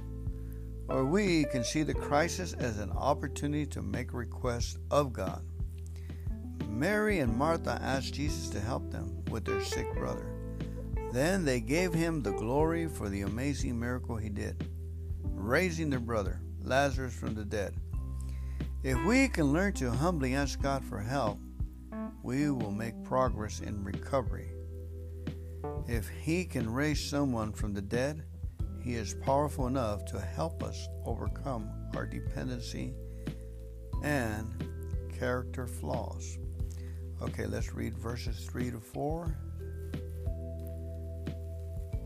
It says right here, where is 3? I see 4. So, okay, so the sisters sent a message to Jesus telling him, Lord, the one you love is very sick. But when Jesus heard about this, he said, Lazarus' sickness will not end in death. No, it is for the glory of God I, the Son of God, will receive glory from this. Okay, now verses 37 to 44 it says, Imagine being there when Jesus raised Lazarus from the dead. The man had been dead for four days, and his body had begun to smell. Suddenly he responded to Jesus' voice and walked out of the grave, wrapped up like a mummy. Lazarus was alive. The one who has power over the grave has power to bring new life to us. Jesus Christ has set us free from the bondage of sin and death. But our grave clothes, destructive habits, and dependencies have to, to go. Have got to go. Okay, let's go to read 37 to 44. It says, These, but some said, this man healed a blind man. Why couldn't he keep Lazarus from dying? And again, Jesus was de- deeply troubled. Then they came to the grave. It was a cave with a stone rolled across its entrance. Roll the stone away, Jesus told him. But Martha, the dead man's sister, said, Lord, by now the smell will be terrible because he has been dead for four days. Jesus responded, Didn't I tell you that you will see God's glory if you believe? So they rolled the stone aside. Then Jesus looked up to heaven and said, Father, thank you for hearing me. You always hear me. But I said it out loud for the sake of all those people standing here, so they will believe you sent me. Then Jesus shouted, Lazarus, come out. And Lazarus came out, bound in grave clothes, his face wrapped in a headcloth. Jesus told them, Unwrap him and let him go. Okay. That was it. Now, I'm going to read the whole chapter in content, but before I that, I want to say something about our tongue, our tongue. You know, if we can see our tongue as grave clothes, you know, we stink, is what destructive habits. Just imagine we have a new set right spirit inside of us because we said yes to Jesus. And then we have destructive habits like saying, oh, horrible, it's horrible. You know, just calling on horrible to come in, and then you wonder and then you keep saying horrible and horrible. That's having destructive, that's a destructive habit. And dependency on a spirit that's telling you to say those things. It's killing me. It's killing me. You're killing me. There's another grave clothes destructive habit. Are you saying, I can't, I can't, and not say, I can do all things through Christ who strengthens me. Saying a statement by faith. I can find those keys. I can. I am good. I am fine. You know, play a game. Catch yourself. Have some guts. You know, stop this putting on destructive, stinking grave clothes of your old past sins. Live and learn to live abundantly by saying the words of Jesus. I have come that you may have life and have it more abundantly. You can say, Jesus has come to give me more life and to live it abundantly, and I will have life. I will live and not die and proclaim the works of the Lord. I am free from my grave clothes. Sin and death has no power over me. I am a new creation in Christ Jesus. Greater is he that is in me than he that's in the world. I am a world overcomer because Jesus Christ is Lord of my life. Amen. The devil is defeated by the blood of the Lamb and the word of my testimony. Amen. Does this disturb your cart? Are you too religious to say this? And you don't realize how much grave clothing you're stacking up on top of yourself because of a habit the realm you live, all that are is a bunch of habits. So we, we have to, but the greatest power is we have the power of choice. Put a rubber band around your wrist, and every time you mess up, say, snap it on your wrist and say, I thank God that Jesus has come that I may have life and have it more abundantly. And I have, I choose that life. Affirmatively, effectively, strongly. You're saying the future. First of all, you're changing the elements around you. The elements have years. Your situations and your problems you've been calling have ears. And so does the answer and the good things and the mercy and the blessings and the and the grace, the opportunities, the inheritance have ears. And they listen to what we're saying. And we have the power of choice. And our our power of choice is not dormant that we cannot learn new habits. You know, what you say has to be in line with the prophecies of what Jesus has said about us. Prophesy, say what Jesus has said. He said, I am a world overcomer. 1 John 1 4 or 1 5. I can do all things through Christ who strengthens me. Philippians 4 19. Greater is he that is in me than he that's in the world. Or you can say, The devil is defeated by the blood of the Lamb and the word of my testimony. Revelations 12 11. What about Proverbs that says, he who seeks the word of God will find good. Or Proverbs 10:22 says, "The blessings of the Lord it makes me rich, and he has no sorrow with it." You know, don't say the opposite. Say, "I always receive the blessings of the Lord, and I receive no sorrow. Whatever I do will prosper." And turn to gold or something in that nature. Psalms 1. Whatever I put my hands to do will prosper. Whatever I say will prosper. Amen. Oh, I forgot where I was at. I was supposed to read one. Okay, here goes the whole chapter, chapter 11. A man named Lazarus was sick. He lived in Bethany with his sisters. Mary and Martha. This is the Mary who poured the expensive perfume on the Lord's feet and wiped them with her hair. Her brother Lazarus was sick. So the two sisters sent a message to Jesus telling him, Lord, the one you love is very sick. But when Jesus heard about it, he said, Lazarus' sickness will not end in death. No, it is for the glory of God. I, the Son of God, will receive glory from this.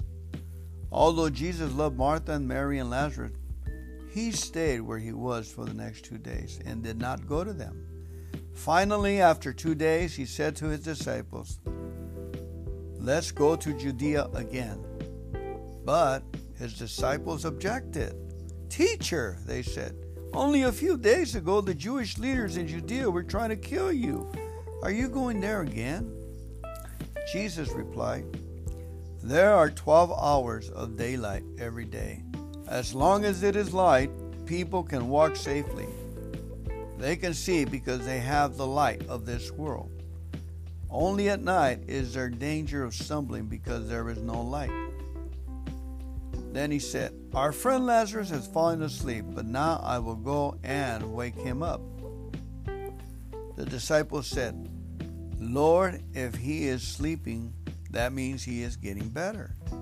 They thought Jesus meant Lazarus was having a good night's rest, but Jesus meant Lazarus had died. Then he told them plainly, Lazarus is dead.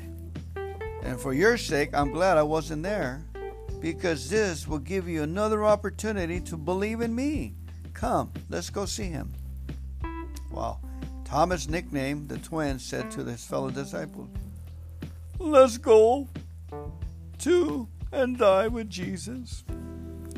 When Jesus arrived at Bethany, he was told that Lazarus had already been in his grave for four days.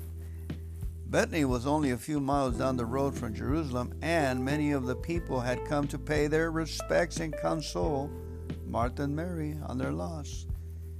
When Martha got word that Jesus was coming, she went to meet him, but Mary stayed at home. Martha said to Jesus, Lord, if you had been here, my brother would not have died. But even now I know that God will give you whatever you ask. Jesus told her, Your brother will rise again. Yes, Martha said, when everyone else rises on resurrection day.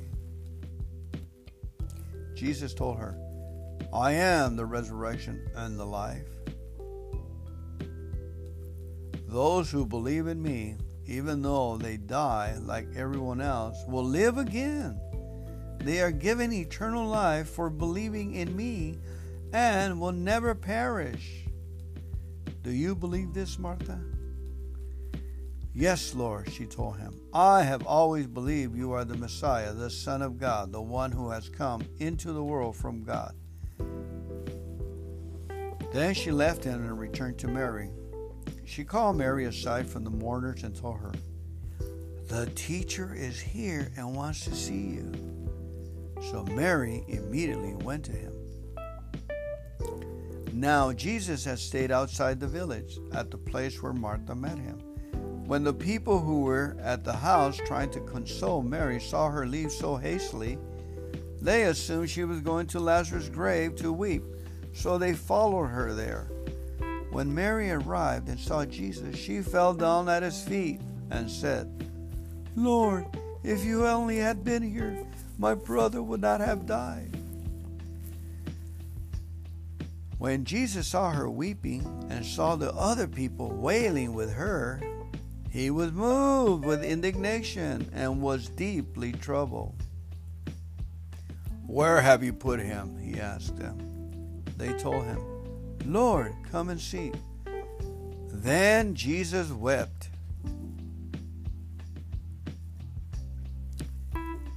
The people who were standing nearby said, See how much he loved him?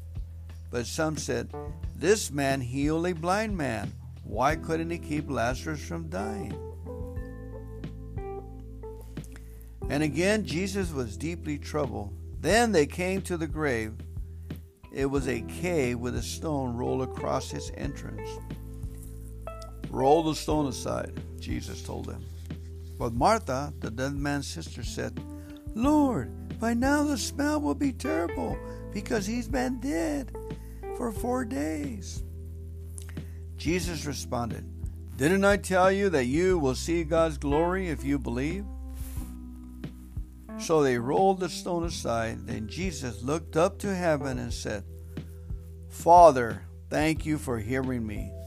You always hear me, but I said it out loud for the sake of all those people standing here, so they will believe you sent me. Then Jesus shouted, Lazarus, come out. And Lazarus came out bound in grave clothes, his face wrapped in a headcloth. Jesus told them, Unwrap him and let him go. Many of the people who were with Mary believed in Jesus when they saw this happen. But some went to the Pharisees and told them what Jesus had done. Then the leading priests and Pharisees called the high council together to discuss the situation. What are we going to do? They ask each other. This man certainly performs many miraculous signs. If we leave him alone, the whole nation will follow him, and then the Roman army will come and destroy both our temple and our nation. And one of them, Caiaphas, who was the high priest that year, said, How can you be so stupid? Why should the whole nation be destroyed? Let this one man die for the people. This prophecy that Jesus should die for the entire nation came from Caiaphas in his position as high priest. He didn't think of it himself, he was inspired to say it. It was a prediction that Jesus' death would be not for Israel only, but for the gathering together of all the children of God scattered around the world. So from that time on, the Jewish leaders began to plot Jesus' death. As a result, Jesus stopped his public ministry among the people and left Jerusalem. He went to a place near the wilderness to the village of Ephraim and stayed there with his disciples. It was now almost time for the celebration of Passover, and many people from the country arrived in Jerusalem several days early so they could go through the cleansing ceremony before the Passover began. They wanted to see Jesus, and as they talked in the temple, they asked each other, What do you think? Will he come to the Passover? Meanwhile, the leading priests and Pharisees had publicly announced that anyone seeing Jesus must report him immediately so they could arrest him. Note one of the things that stands out, and, and I should point out that all our problems are to glorify God. Even though if you don't understand it, even if it's a dead person, there's going to be glory out of this if we put it in God's hands. So we might as well say, I thank you, God, for this fender bender. I thank you, God, for this. Even people that have passed away and that you had not been able to make amends to them or don't see them. Thank you, God, for what happened. I thank you for that person. God bless them. Start blessing your parents in heaven. Say, or, or just, or they're, maybe they're not in heaven. I don't know. Just say, God bless them. I bless my parents. God bless my dad. God bless my father. God bless my mother. Um, that may Jesus get glory out of this blessing. May Jesus get glory of this problem. Everything that looks dead, thank God for it, like just like Jesus did. Father, I thank you for this situation. That Jesus may get glory out of the problem. Amen and amen. Let's pray. Heavenly Father, we thank you for the reading of your word. We thank you for searing our consciousness and given us your word. We thank you, Father. We thank you for the containment of the children of God through these words, Lord, that we are one and one body. And, and we reflect your shining star, Jesus Christ. Amen and amen. So be it.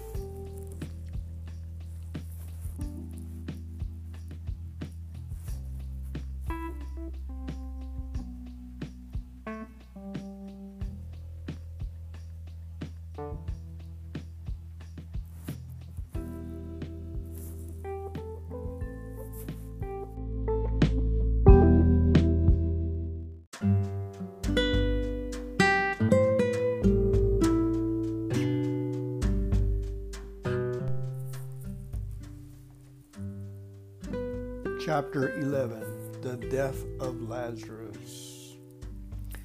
A man named Lazarus was sick. He lived in Bethany with his sisters, Mary and Martha. This is the Mary who poured the expensive perfume on the Lord's feet and wiped them with her hair. Her brother Lazarus was sick, so the two sisters sent a message to Jesus telling him, Lord, the one you love is very sick. But when Jesus heard about it, he said, Lazarus' sickness will not end in death. No, it is for the glory of God. I, the Son of God, will receive glory from this. Although Jesus loved Martha, Mary, and Lazarus, he stayed where he was for the next two days and did not go to them. Finally, after two days, he said to his disciples, Let's go to Judea again but his disciples objected. Teacher, they said, only a few days ago the Jewish leaders in Judea were trying to kill you. Are you going there again? Jesus replied, There are 12 hours of daylight every day. As long as it is light, people can walk safely. They can see because they have the light of this world. Only at night is there danger of stumbling because there is no light. Then he said, Our friend Lazarus has fallen asleep, but now I will go and wake him up. The disciples said, Lord, if he is sleeping, that means he is getting better. They thought Jesus meant Lazarus was having a good night's rest, but Jesus meant Lazarus was dead. Then he told them plainly Lazarus is dead. And for your sakes, I am glad I wasn't there, because this will give you another opportunity to believe in me. Come, let's go see him. Thomas, nicknamed the twin, jumped up, said to his fellow disciples, Let's go too and die with Jesus. When Jesus arrived at Bethany, he was told that Lazarus had already been in his grave for four days. Bethany was only a few miles down the road from Jerusalem, and many of the people had come to pay their respects and counsel Martha and Mary on their loss. When Martha got word that Jesus was coming, she went to meet him, but Mary stayed home. Martha said to Jesus, Lord, if you had been here, my brother would not have died. But even now, I know that God will give you whatever you ask. Jesus told her, Your brother will rise again. Yes, Martha said, when everyone else rises on resurrection day. Jesus told her, I am the resurrection and the life. Those who believe in me, even though they die like everyone else, will live again. They are given eternal life for believing in me, and I will never perish. Do you believe this, Martha? Yes, Lord, she told him. I have always believed you are the Messiah, the Son of God, the one who has come into the world from God. Then she left him and returned to Mary. She called Mary aside from the mourners and told her, The teacher is here. He wants to see you. So Mary immediately went to him. Now Jesus had stayed outside the village at the place where Martha met him. When the people who were at the house trying to console Mary saw her leave so hastily, they assumed she was going to Lazarus' grave to weep. So they followed her. When Mary arrived and saw Jesus, she fell down at his feet and said, Lord, if you had been here, my brother would not have died. When Jesus saw her weeping and saw the other people wailing with her, he was moved with indignation and was deeply troubled. Where have you put him? he asked. They told him, Lord, come and see. Then Jesus wept. The people who were standing nearby said, See how much he loved him. But some said, This man healed a blind man. Why couldn't he keep Lazarus from dying?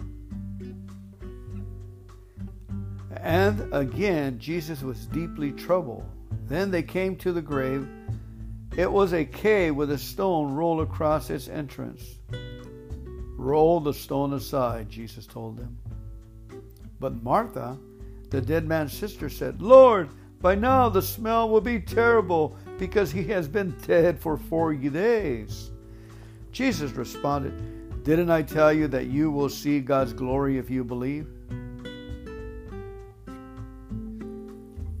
So they rolled the stone aside. Then Jesus looked up to heaven and said, Father, thank you for hearing me. You always hear me.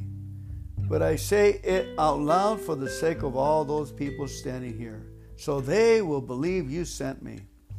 Then Jesus shouted, Lazarus, come out!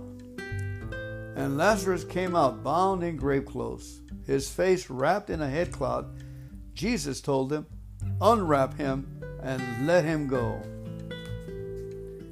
Many of the people who were with Mary believed in Jesus when they saw this happen, but some went to the Pharisees and told them what Jesus had done.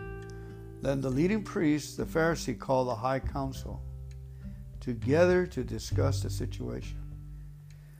What are we going to do? They asked each other. This man certainly performs many miraculous signs. If we leave him alone, the whole nation will follow him, and then the Roman army will come and destroy both our temple and our nation. And one of them, Caiaphas, who was high priest that year, said, How can you be so stupid? Why should the whole nation be destroyed?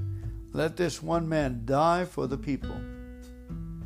This prophecy that Jesus should die for the entire nation came from Caiaphas in his position as high priest.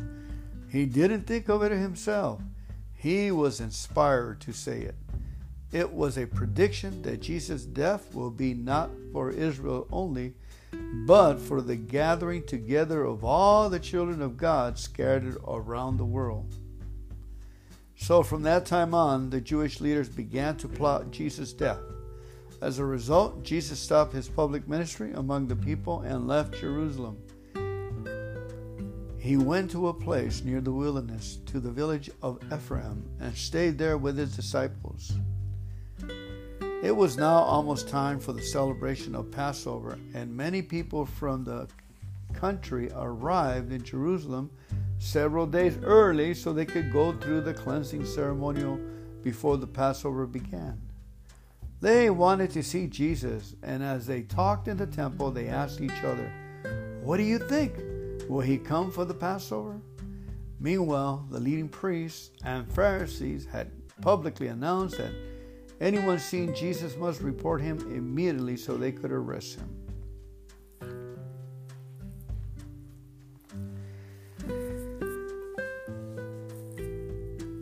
In verses 3 and 4, according to the Recovery Bible, says, when faced with a critical illness, let me go ahead and read uh, verses 11, 3 and 4. So the two sisters sent a message to Jesus Lord, the one you love is sick. When Jesus heard this, it says, No, it is for the glory of God. The Son of God will receive glory for this. Okay? When faced with a critical illness or a hopeless situation, we have options. We can whine and look for pity, we can complain and blame God, or we can see the crisis of an opportunity to make requests of God. Mary and Martha asked Jesus to help them with her sick brother. Then they gave him the glory for the amazing miracle he did. Raising their brother Lazarus from the dead, if we can learn to humbly ask God for help, we will make progress in recovery. Again, if we can learn to humbly ask God for help, we can make progress in our recovery. If He can raise someone from the dead, He is powerful enough to help us overcome our dependency and character flaws. Fernando, alcoholic, addict, if I say, Father, give me the strength to do the right thing. Father, give me the strength to be joyful just with you today.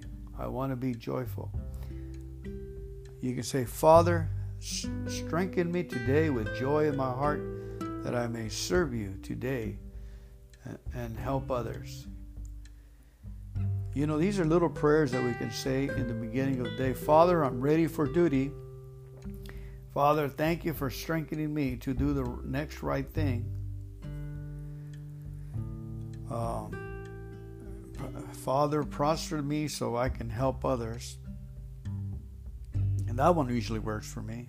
I always just say, Father, I need a full tank of gas. And four hours later, I had a full tank of gas, but I didn't have the full tank of gas in my pickup truck where I thought it would be. Someone in the program called me and they gave me a car, and the car had a full tank of gas. So maybe I got to be specific. Okay, the moving on. Remember, all problems are for the glory of God to get glory on it if you give it to Him. That's why we start praising Him and thanking Him and worshiping Him ahead of time when you have a big problem. You know, you just tell Him, God, this is going to be great to see you use your that you reign from heaven above with power, wisdom, and love, constructive action. So I just, I take a walk and I'm just going to praise you. Take a walk and praise the God for 20, 30 minutes for your biggest problems you have. You'll never know until you do it. I'll never know until I do it. And if you keep forgetting, write it in your hand. Take a 3 by 5 card. Recite Psalm 91, Psalm 23. Psalm 103, Psalm 46, Psalm 139, 112 as you walk. You know, uh, recite these Psalms Psalm 50, Psalm 4, Psalm 5, Psalm 34, 37. Recite these Psalms as you walk. Psalm 98, Psalm 148. 149 and 150. These songs will bless your socks off. Okay, the next one is uh, 37 to 44 from the Recovery Bible. That says 37 44. This uh, this man healed a blind man. Why couldn't he keep Lazarus from dying? You know, one of the things about right here it says that Jesus wept. And for the first time, I kind of figured that Jesus had to get his composure. Because if he says he loved Martha and Lazarus and they were crying and they easily, um, with indignation, you may not agree, but I think he, he gave a, a loud wailing. You know, that's because we all need a loud wailing to uh, let go of all our hurts, our expectation. Jesus is going to die on the cross, and he knows it very shortly. You know, it doesn't take much for something to activate the hurt of something that's coming. Or, you know, any little, even a man dying, which is not little, and raising him from the dead, and feeling compassion for everyone else, and then having a good heartfelt cry. Because why would the people say, This man healed a blind man? Why couldn't he keep Lazarus from dying? See how much he loved him. So I think it was it was the upcoming cross that Jesus was not only dying, for, he was dying because he was a human being and he was dying for his, and he was crying for, you know, for their hurts. I'm sure he had a lot of love for himself too. He didn't hate himself. And then he accepted his lot in life. And he got up and he says, Where's that cross? Wow, wow, what a king. What a great warrior. What a master. Just, I mean, there's no more courageous man than this to be able to see and do and go to the cross. I remember wailing when a little pastor in a little church uh, did an Easter explanation of Jesus going to the, I got touched. I my eyes were as red as a marbles, man. I could not stop, you know, from hurting and crying and weeping. And I really felt what Jesus, you know, the hurts that he went to the cross. It was so real. And that was in the early 80s.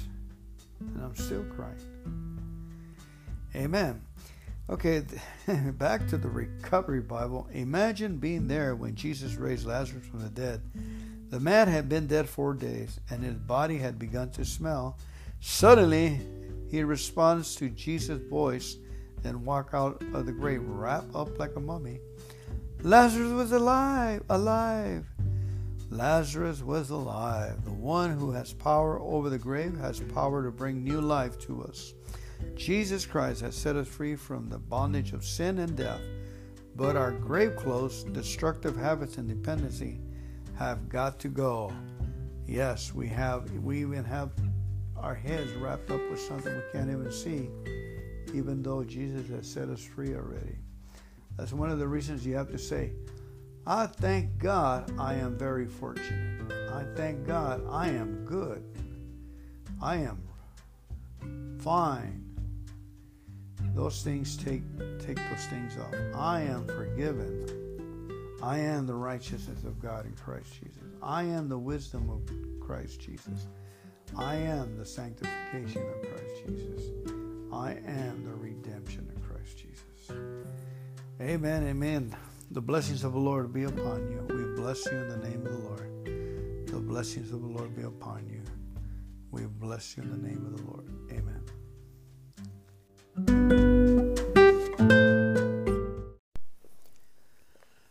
John 12.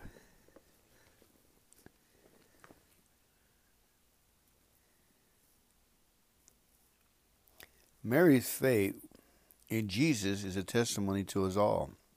Scripture records three times in which she knelt in humble faith at Jesus' feet. She sat at Jesus' feet, listening to what he taught, Luke 10:39. She threw herself at his feet, crying and seeking comfort, John 11:32. And here she knelt to clean and anoint his feet with expensive perfume.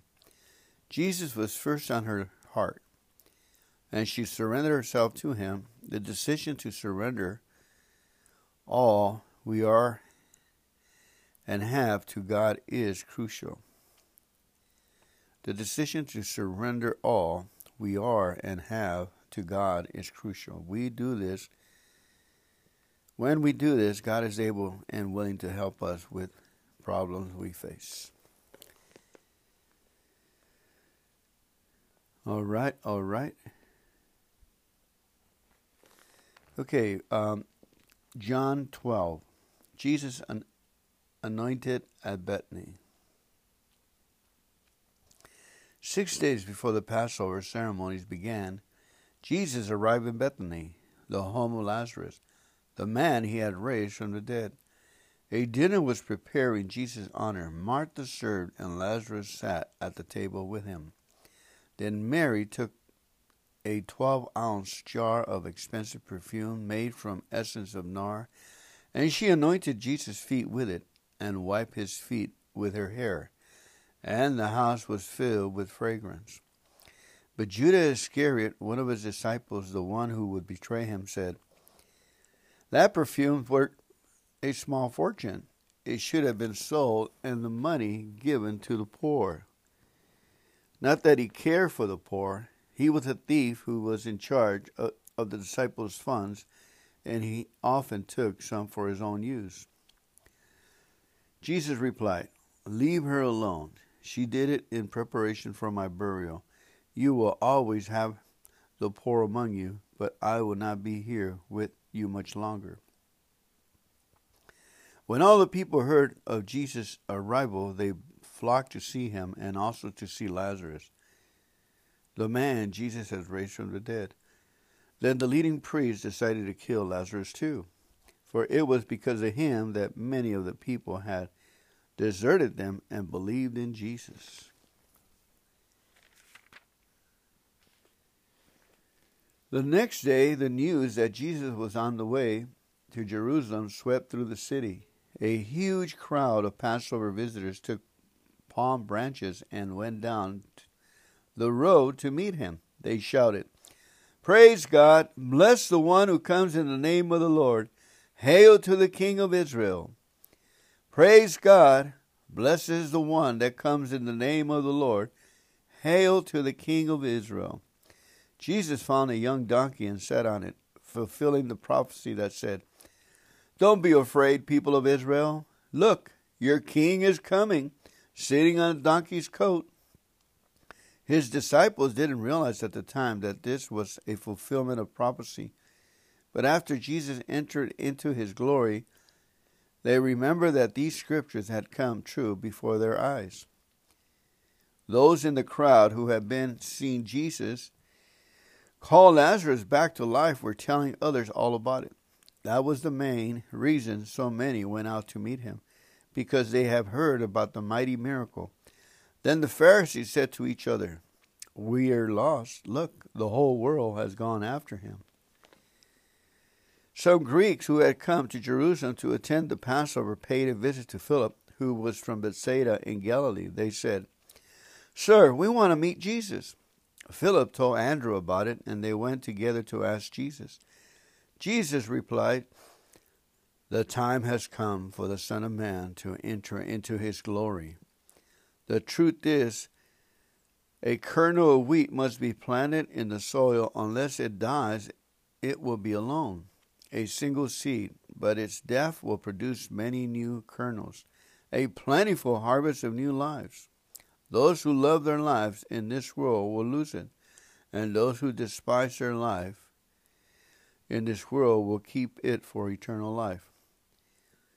All those who want to be my disciples must come and follow me, because my servants must be where I am. And if they follow me, the Father will honor them. Now my soul is deeply troubled. Should I pray? Father, save me from what lies ahead. But that is the very reason why I came. Father, bring glory to your name. Then a voice spoke from heaven, seven, saying, I have already brought it glory, and I will do it again. When the crowd heard the voice, some of it thought it was thunder, while others declared an angel had spoken to him. Then Jesus told them, The voice was for your benefit, not mine. The time of judgment for the world has come. When the prince of this world will be cast out, and when I am lifted up on the cross, I will draw all men, everyone, to myself. He said this to indicate how he was going to die. Die? asked the crowd. We understood from Scripture that the Messiah will live forever. Why are you saying that the Son of Man will die? Who is the Son of Man you are talking about? Jesus replied, My light shall shine out for you just a little while longer. Walk in it while you can, so you will not stumble when the darkness falls. If you walk in the darkness, you cannot see where you are going. Believe in the light while there is still time, then you will become children of the light. After saying these things, Jesus went away and was hidden from them. But despite all the miracle signs he had done, most of the people did not believe in him.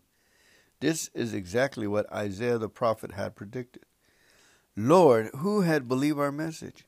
To whom will the Lord reveal his saving power? But the people couldn't believe, for as Isaiah also said, The Lord has blinded their eyes and hardened their hearts. So their eyes cannot see, and their hearts cannot understand, and they cannot turn to, to me and let me heal them. Isaiah was referring to Jesus when he made this prediction because he was given a vision of the Messiah's glory.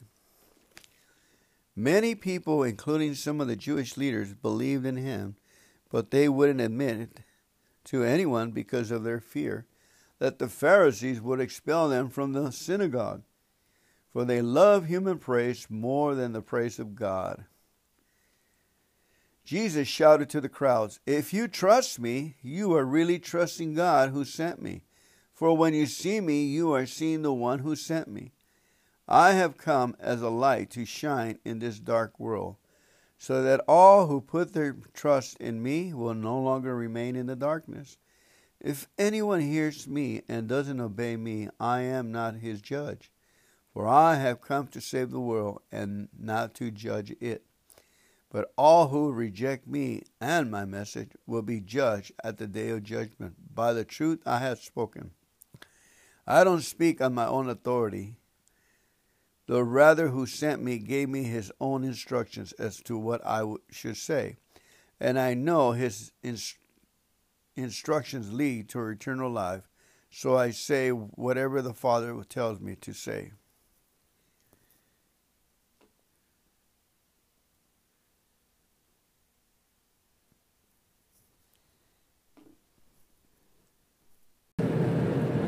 John chapter 14.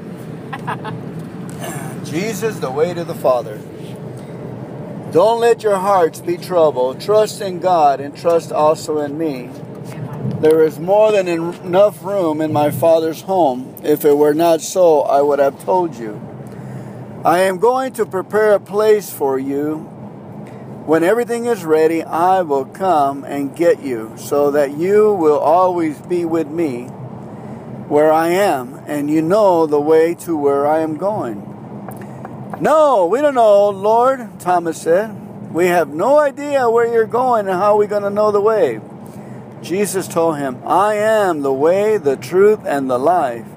No one can come to the Father except through me. If you had really known me, you would know who my Father is. From now on, you do know him and have seen him. Philip says, Lord, show us the Father, and we will be satisfied. Jesus replies, I have been with you all this time, Philip, and yet you still don't know who I am? Anyone who sees me has seen the Father, so why are you asking me to show him to you? Don't you believe that I am in the Father and the Father is in me? The words I speak are not my own. My Father who lives in me does his work through me. Just believe that I am in the Father and the Father is in me, or at least believe because of the work you have seen me do. I tell you the truth anyone who believes in me will do the same works I have done and even greater works because I am going to be with the Father. You can ask for anything in my name, and I will do it so that the Son can bring glory to the Father. Yes, ask me for anything in my name, and I will do it. If you love me, obey my commandments, and I will ask the Father, and he will give you another advocate who will never leave you he is the Holy Spirit who leads into all truth. The world cannot receive him because it isn't looking for him and doesn't recognize him. But you know him because he lives with you now and later will be in you. No, I will not abandon you as orphans. I will come to you. Soon the world will no longer see me, but you will see me. Since I live, you also will live. When I am raised to life again, you will know that I am in my Father, and you are in me, and I am in you. Those who accept my commandments and obey them are the ones who love me. And because they love me, my Father will love them, and I will love them, and reveal myself to each of them. Judas, not Iscariot, but the other disciple with the same name, said, to him, Lord, why are you going to reveal yourself only to us and not to the world at large? Jesus replied, All who love me will do what I say. My Father will love them and will come and make our home with each of them. Anyone who doesn't love me will not obey me. And remember, my words are not my own. What I'm telling you is from the Father who sent me. I am telling you these things now while I am still with you. But when the Father sends the advocate as my representative, that is the Holy Spirit, he will teach you everything and will remind you of everything I have told you. I am leaving you with a gift, peace of mind and heart. And the peace I give is a gift the world cannot give. So don't be troubled or afraid. Remember that I told you, I am going away, but will uh, but I will come back to you again. If you really love me, you will be happy that I am going to the Father who is greater than I am. I have told you these things before they happen, so that when they do happen, you will believe me. I don't have much more time to talk to you because the ruler of this world approaches. He has no power over me, but I will do what the Father requires of me so that the world will know that I love the Father. Come, let's be going. Chapter 15 I am the true grapevine, and my Father is the gardener. He cuts off every branch of mine that doesn't produce fruit, and he prunes the branches that do bear fruit so they will produce even more. You have already been pruned and purified by the message I have given you. Remain in me, and I will remain in you. For a branch cannot produce fruit if it is severed from the vine. And you cannot be fruitful unless you remain in me. Yes, I am the vine, you are the branches. Those who remain in me and I in them will produce much fruit, for apart from me you can do nothing. Anyone who does not remain in me is thrown away like a useless branch and withers. Such branches are gathered into a pile to be burned. But if you remain in me and my words remain in you, you may ask for anything you want and I will be it will be granted. When you produce much fruit, you are my disciples. This brings glory to my Father. I have loved you even as the Father has loved me. Remain in my love. When you obey my commandments, you remain in my love, just as I obey my Father's commandments and remain in his love. I have told you these things so that you will be filled with my joy. Yes, your joy will overflow. This is my commandment love each other in the same way I have loved you. There is no greater than love to lay down one's life on one's for one's friends. You are my friends if you do what I command. I no longer call you slaves because a master doesn't confide in his slaves. Now you are my friends since I have told you everything the Father told me. You didn't choose me, I chose you. I appointed you to go and produce lasting fruit, so that the Father will give you whatever you ask for using my name. This is my command love each other. If the world hates you, remember that it hated me first. The world will love you as one of its own if you belong to it. But you are no longer part of the world. I chose you to come out of the world, so it hates you. Do you remember what I told you? A slave is not greater than the master. Since they persecuted me, naturally they will persecute you. And if they had listened to me, they would listen to you. They will do all this to you because of me, for they have rejected the one who sent me. They would not be guilty if I had not come and spoken to them. But now they have no excuse for their sin. Anyone who hates me also hates my Father. If I hadn't done such miraculous signs among them that no one else could do, they would be guilty. But as it is, they have seen everything I did, yet still hate me and my Father.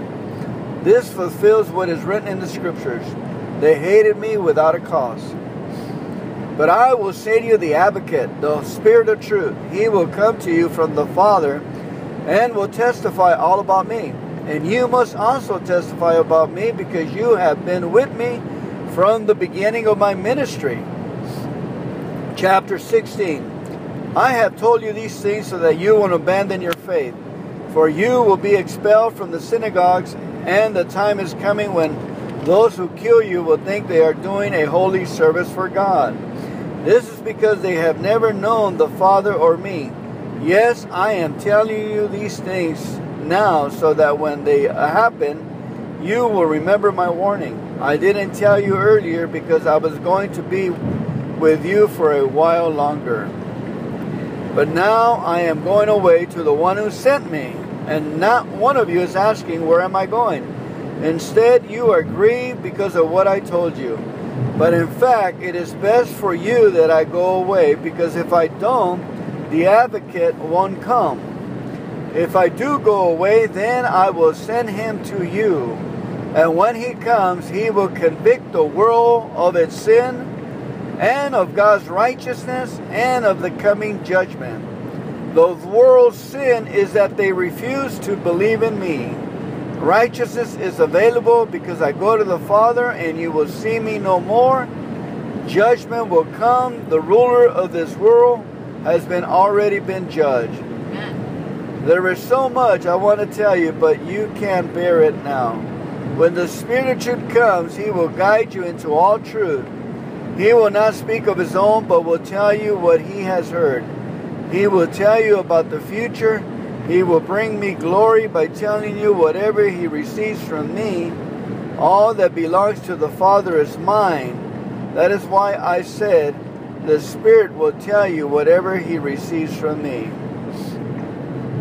In a little while you won't see me anymore, but a little while after that you will see me again. Some of his disciples asked each other, what does he mean when he says, In a little while you won't see me, but in a little while you'll see me, and I'm going to the Father? And what does he mean by a little while? We don't understand. Jesus realized they wanted to ask him about it, so he said, Are you asking yourself what I mean? I said, In a little while you won't see me, but a little while after that you will see me again. I tell you the truth, you will weep and mourn over what is going to happen to me, but the world will rejoice. You will grieve but your grief will suddenly turn to wonderful joy. It will be like a woman suffering the pains of labor when her child is born. Her anguish gives what her anguish gives way to joy because she has brought a new baby into the world. So you have sorrow now, but I will see you again. Then you will rejoice, and no one can rob you of that joy. At that time, you will need to ask me for anything. I tell you the truth. You will ask the Father directly, and He will grant your request because you use my name. You haven't done this before. Ask using my name, and you will receive, and you will have abundant joy. I have spoken of these matters in figures of speech, but soon I will stop speaking figuratively and will tell you plainly all about the Father. Then you will ask in my name. I am not saying I will ask the Father on your behalf, for the Father himself loves you dearly because you love me and believe that I came from God. Yes, I came from the Father into the world, and now I will leave the world and return to the Father. Then his disciples said, At last you are speaking plainly and not figuratively. Now we understand that you know everything and there's no need to question you. From this we believe that you came from God. Jesus asked, Do you finally believe? But the time is coming, indeed it's here now, when you will be scattered, each one going his own way, leaving me alone. Yet I am not alone because the Father is with me. I have told you all this so that you may have peace in me. Here on earth you will have many trials and sorrows but take heart because I have overcome the world. Chapter 17. After saying all these things, Jesus looked up to heaven and said, Father, the hour has come. Glorify your Son so he can give glory back to you. For you have given him authority over everyone. He gives eternal life to each one of you have given him. And this is the way to have eternal life to know you, the only true God, and Jesus Christ, the one you sent to earth. I brought glory to you here on earth by completing the work you gave me to do. Now, Father, bring me into the glory we shared before the world began. I have revealed you to the ones you gave me from this world. They were always yours. You gave them to me, and they have kept your word. Now they know that everything I have is a gift from you. For I have passed on to them the message you gave me. They accepted it and know that I came from you, and they believe you sent me. My prayer is not for the world, but for those you have given me, because they belong to you. All who are mine belong to you, and you have given them to me, so they bring me glory. Now I am departing from the world. They are staying in the world, this world, but I am coming to you, Holy Father. You have given me your name. Now protect them by the power of your name so that they will be united just as we are. During my time here, I protected them by the power of your name you gave me. I guarded them so that no that not one was lost except the one headed for destruction as the scriptures foretold. Now I am coming to you. I told them many things while I was with them in this world, so they will be filled with my joy. I have also given them your word, and the world hates them because they do not belong to the world, just as I do not belong to the world. I'm not asking you to take them out of the world, but to keep them safe from the evil one. They do not belong to this world any more than I do. Make them holy by your truth. Teach them your word, which is truth, just as I just as you sent me into the world, I am sending them into the world. And I give myself as a holy sacrifice for them so they can be made holy by your truth. I am praying not only for these disciples, but also for all who will ever believe in me through their message. I pray that they will all be one, just as you and I are one. As you are in me, Father, and I am in you, and may they be in us, so that the world will believe you sent me. I have given them the glory you gave me, so they may be one as we are one. I am in them, and you are in me May they experience such perfect unity that the world will know that you sent me and that you love them as much as you love me. Father, I want these whom you have given me to be with me where I am. Then you can see all the glory you gave me because you loved me even before the world began. O righteous Father, the world doesn't know you, but I do, and these disciples know you sent me. I have revealed you to them, and I will continue to do so. Then your love for me will be in them, and I will be in them. Amen. John chapter 13. Jesus washes his disciples' feet. Before the Passover celebration, Jesus knew that his hour had come to leave this world and return to his Father. He now showed the disciples the full extent of his love. It was time for supper, and the devil had already enticed Judas, son of Simon Iscariot, to carry out his plan to betray Jesus. Jesus knew that the Father had given him authority over everything and that he had come from God and would return to God.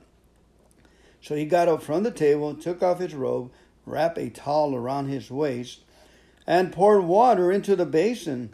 Then he began to wash the disciples' feet and to wipe them with the towel he had around him. When he came to Simon Peter, Peter said to him, Lord, why are you going to wash my feet? Jesus replied, You don't understand now what I'm doing. Someday you will, or why I'm doing it. No, Peter protested, you will never wash my feet. Jesus replied, But if I don't wash your feet, you won't belong to me. Simon Peter exclaimed, Then wash my hands and my head as well, Lord, not just my feet. Jesus replied, A person who has bathed all over does not need to wash except for the feet to be entirely clean, and you are clean. But that isn't true of everyone here, for Jesus knew who would betray him. That is what he meant when he said, Not all of you are clean. After washing their feet, he put on his robe again and sat down and asked, Do you understand what I was doing? Now, you call me teacher and Lord, and you're right, because it is true. And since I, the Lord, your teacher, have washed your feet, you ought to wash each other's feet. I have given you an example to follow. Do as I have done to you. How true it is that a servant is not greater than the master, nor a messenger more important than the one who sends him. You know these things, now do them. That is the path of blessing. Jesus predicts his betrayal. I am not saying these things to all of you. I know so well each one of you I chose. The scripture declares, The one who shares my food has turned against me, and this will soon come true. I tell you this now, so that when it happens, you will believe I am the Messiah.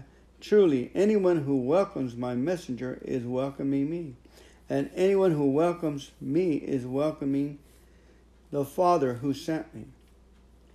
Now, Jesus was in great anguish of spirit, and he exclaimed, The truth is, one of you will betray me.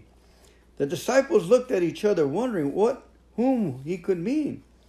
One of Jesus' disciples, the one Jesus loved, was sitting next to Jesus on the table. Simon Peter motioned to him to ask who would do this terrible thing. Leaning towards Jesus, he asked, Lord, who is it?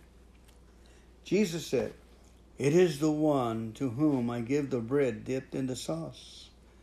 And when he had dipped it, he gave it to Judas, son of Simon Iscariot. As soon as Judas had eaten the bread, Satan entered into him. Then Jesus told him, Hurry, do it now. None of the others at the table knew what Jesus meant. Since Judas was their treasurer, some thought Jesus was telling him to go and pay for the food or to give some money to the poor. So Judas left at once, going out into the night. As soon as Judas left the room, Jesus said, the time has come for me, the Son of Man, to enter into my glory, and God will receive glory because of all that happens to me, and God will bring me into my glory very soon. Dear children, how brief are these moments before I must go away and leave you. Then, though you search for me, you cannot come to me, just as I told the Jewish leaders. So now I am giving you a new commandment love each other just as I have loved you. You should love each other. Your love for one another will prove to the world that you are my disciples. Simon Peter said, Lord, where are you going? And Jesus replied, You can't go with me now, but you will follow me later. But why can I come now, Lord? He asked. I am ready to die for you. Jesus answered, Die for me? No. Before the rooster crows tomorrow morning, you will deny me three times that you ever knew me.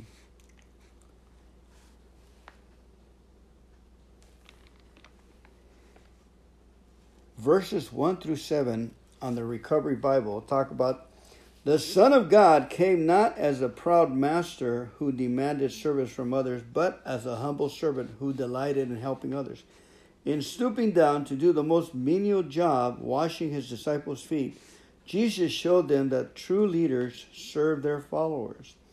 To follow Jesus' example and serve others, we start by allowing him to serve us. As we experience his cleansing power in our lives, we can serve others. Sharing our story, listening to their confessions, feeling their pain, and standing by them in the tough times as we support others in the recovery process, we will be strengthened as we continue toward recovery.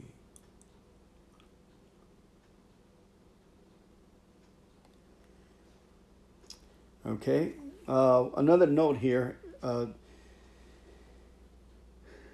Judas Iscariot, the, the betrayer, got his feet washed. Jesus washed his feet.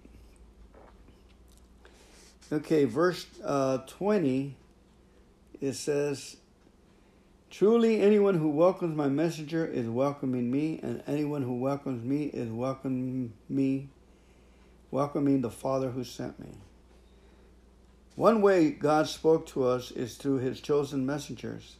We may experience God's love and healing through the body, through the godly people he sends into our lives. This may be very difficult for us if we have been a victim of abuse. We may feel that we never want to be close to other people. But as we allow godly people in our lives, we learn that they bring the healing touch of Jesus with them. As we reach out to others in Jesus' name, we in turn become his messenger. God will use us to bring his powerful deliverance into others' lives.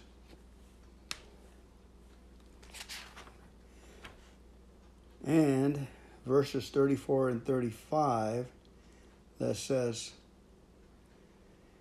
34 So now I am giving you a new commandment love each other just as I have loved you. You should love each other. Your love for one another will prove to the world that you are my disciples. Our ability to love others and ourselves is based on the degree to which we have received God's love, most often through other people.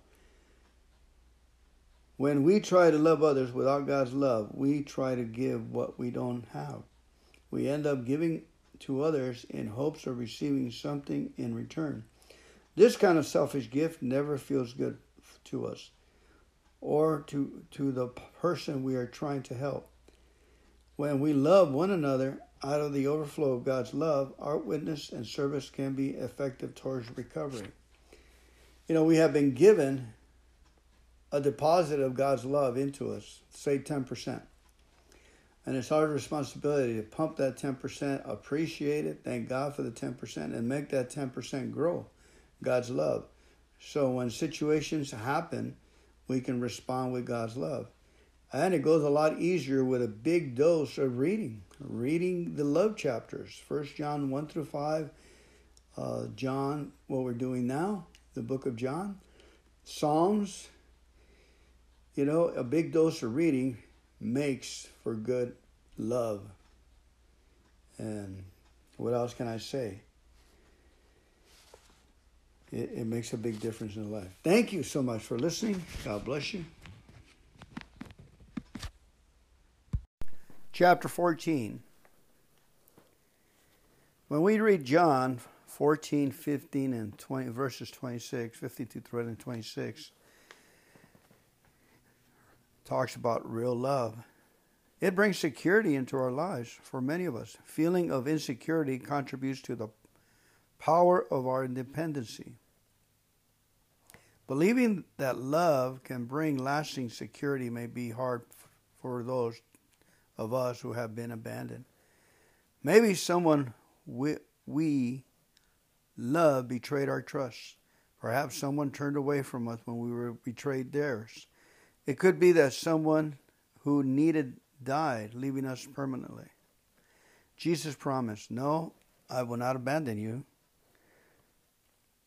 As orphans, I will come to you. John 14, 18. We may ask, how can I trust in God's love when it feels like all I ever known is love that disappoints?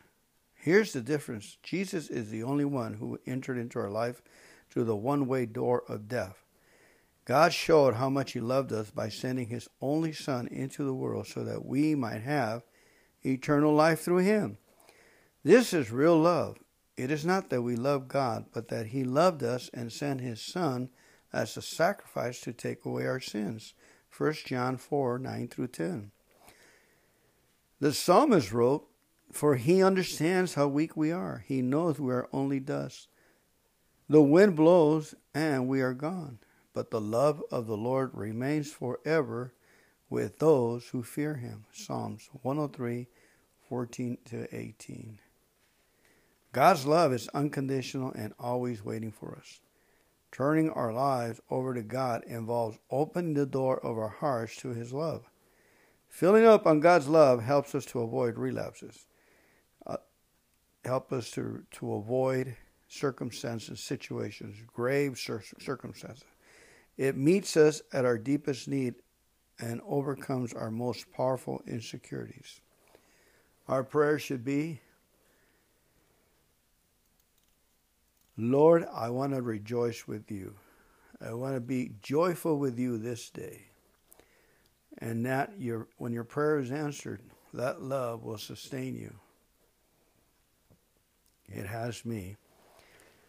The other uh, identifications here from the Recovery Bible is on John 14, 1 through 4 says, We receive lasting comfort by putting our trust in God. Sometimes God gives us immediate deliverance from a painful situation. More often he walks us with us, he walks with us as we struggle with problems that never seem to end. Our struggles may be direct consequences of our past mistakes. They may be the result of other people's failures. God allows us to experience such trying circumstances to build character in us and strengthen our faith. When we place our trust in Jesus, we receive his peace in this life and the promise of a home with him in eternity. In verses 5 to 11 of chapter 14, Jesus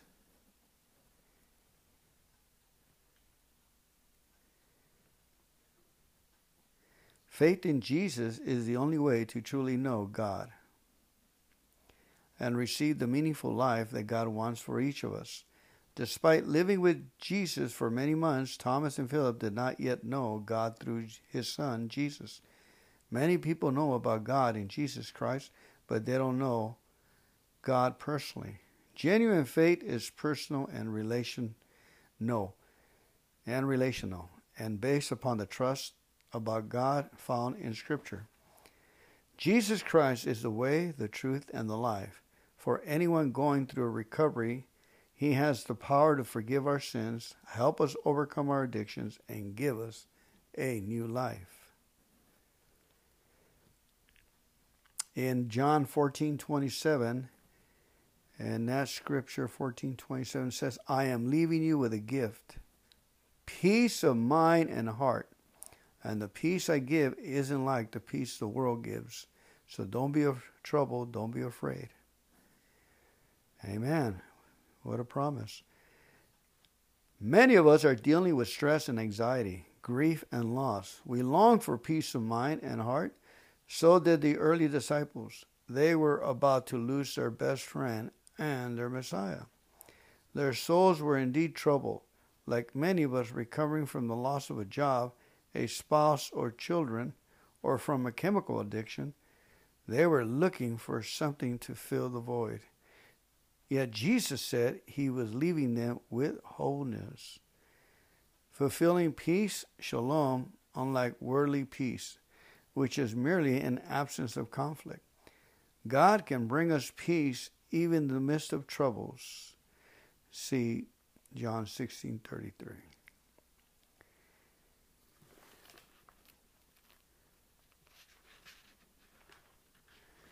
John 16:33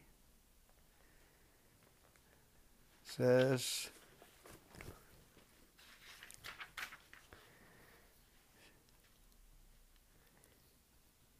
These, these 1633. Here we go. I have told you all of this so that you may have peace in me.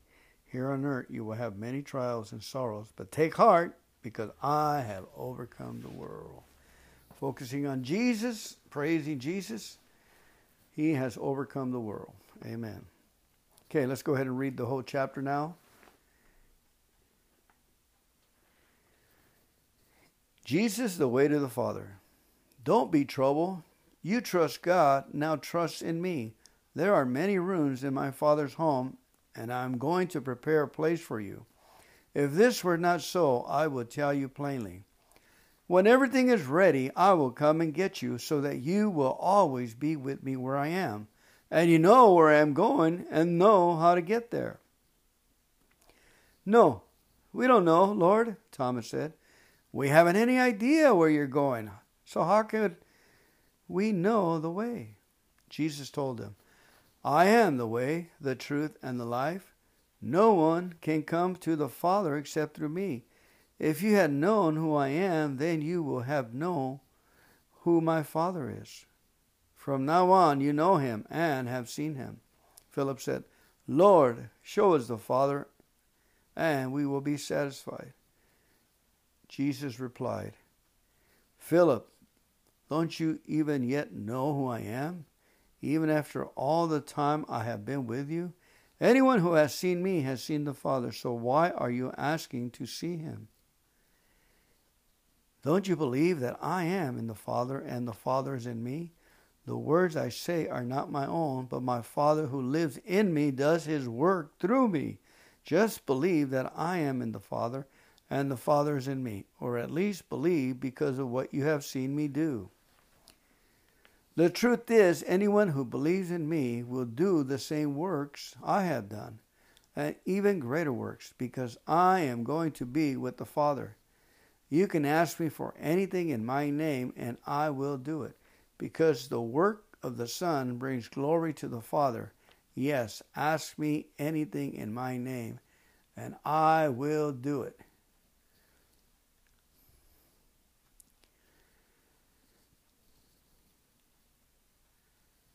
And I will do it. Jesus promises the Holy Spirit.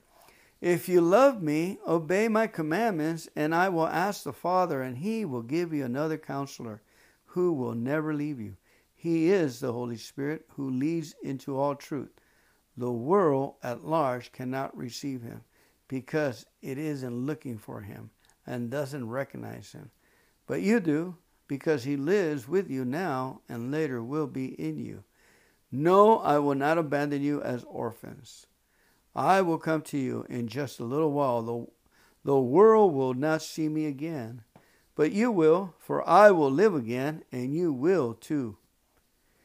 When I am raised to life again, you will know that I am in the Father, and you are in me, and I am in you. Those who obey my commandments are the ones who love me.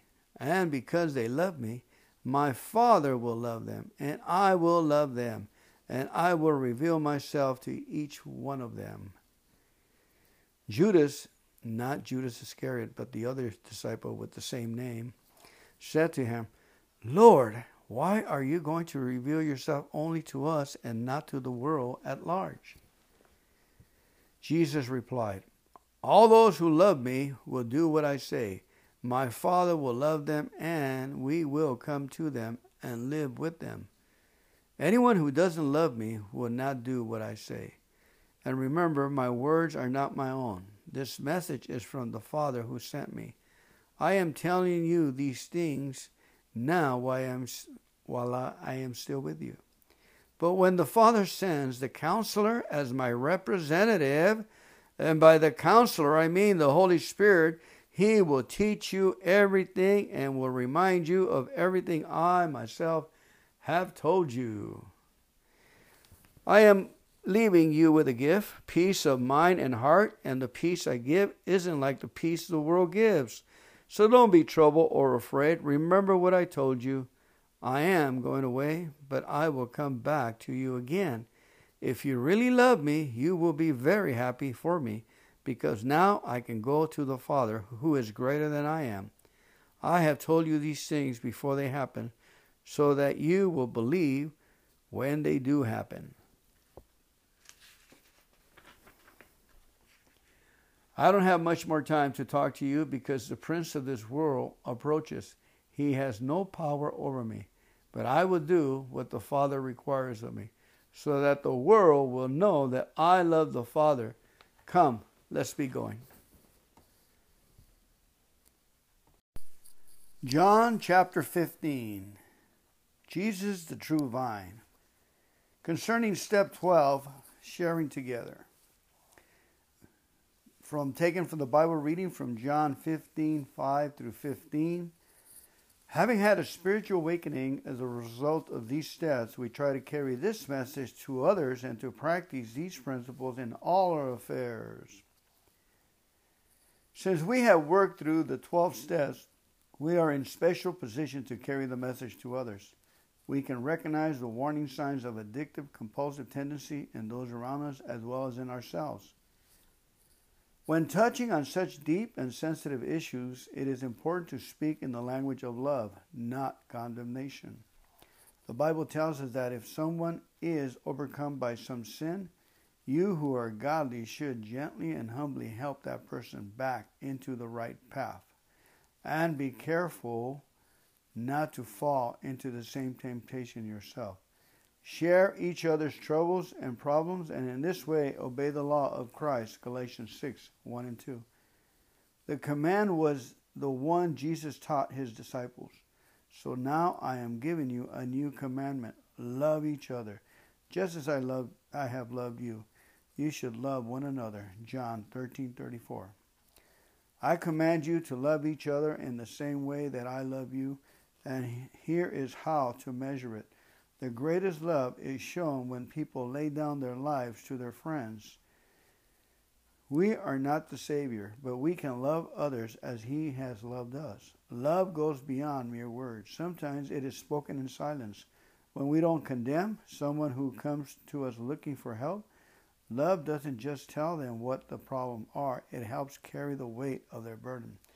We can be part of a support network to help carry our friends until they are able to take steps toward recovery on their own initiative. John 15 chapter verses 1 through 8, God desires that our lives be like the fruitful branches of a grapevine. The only way to be truthful is to remain connected to Jesus, the vine, and to allow God, the gardener, to prune our life to stimulate growth and fruitfulness.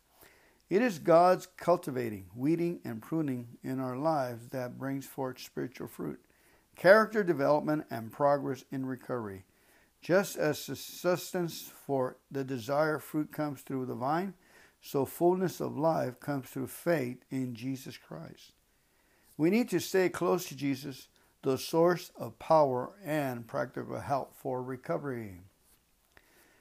In verse 15, it says,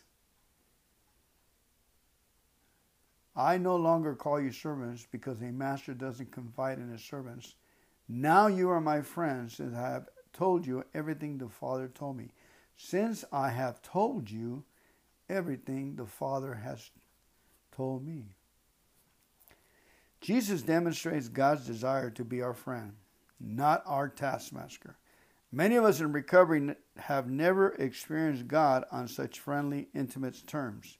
Rare in our experience is the authority figure who actually seeks to confide in us and befriend us, rather than lording his power over us.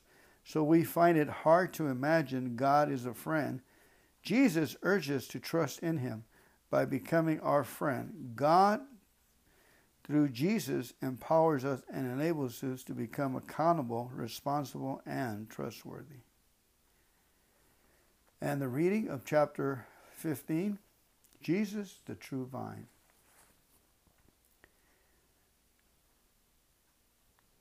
I am the true vine, and my Father is the gardener. He cuts off every branch that doesn't produce fruit, and he prunes the branches that do bear fruit so they will produce even more.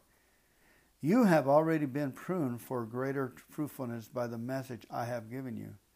Remain in me, and I will remain in you. For a branch cannot produce fruit if it is severed from the vine, and you cannot be fruitful apart from me. Yes, I am the vine, you are the branches. Those who remain in me and I in them will produce much fruit, for apart from me you can do nothing. Anyone who parts from me is thrown away like a useless branch and withers. Such branches are gathered into piles to be burned. But if they stay joined to me and my words remain in you, you may ask any request you like, and it will be granted. My true disciples produce much fruit. This brings great glory to my Father. I have loved you even as the Father has loved me. Remain in my love. When you obey me, you remain in my love, just as I obey my Father and remain in his love. I have told you this so that you will be filled with my joy. Yes, your joy will overflow.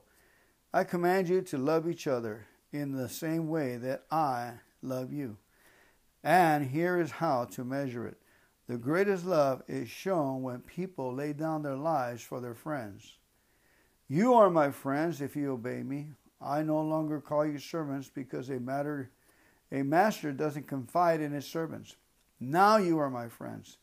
Since I have told you everything the Father told me, you didn't choose me, I chose you. I appointed you to go and produce fruit that will last, so that the Father will give you whatever you ask for. Using my name, I command you to love each other. The world's hatred. When the world hates you, remember it hated me before it hated you. The world will love you if you belong to it, but you don't. I chose you to come out of the world, and so it hates you.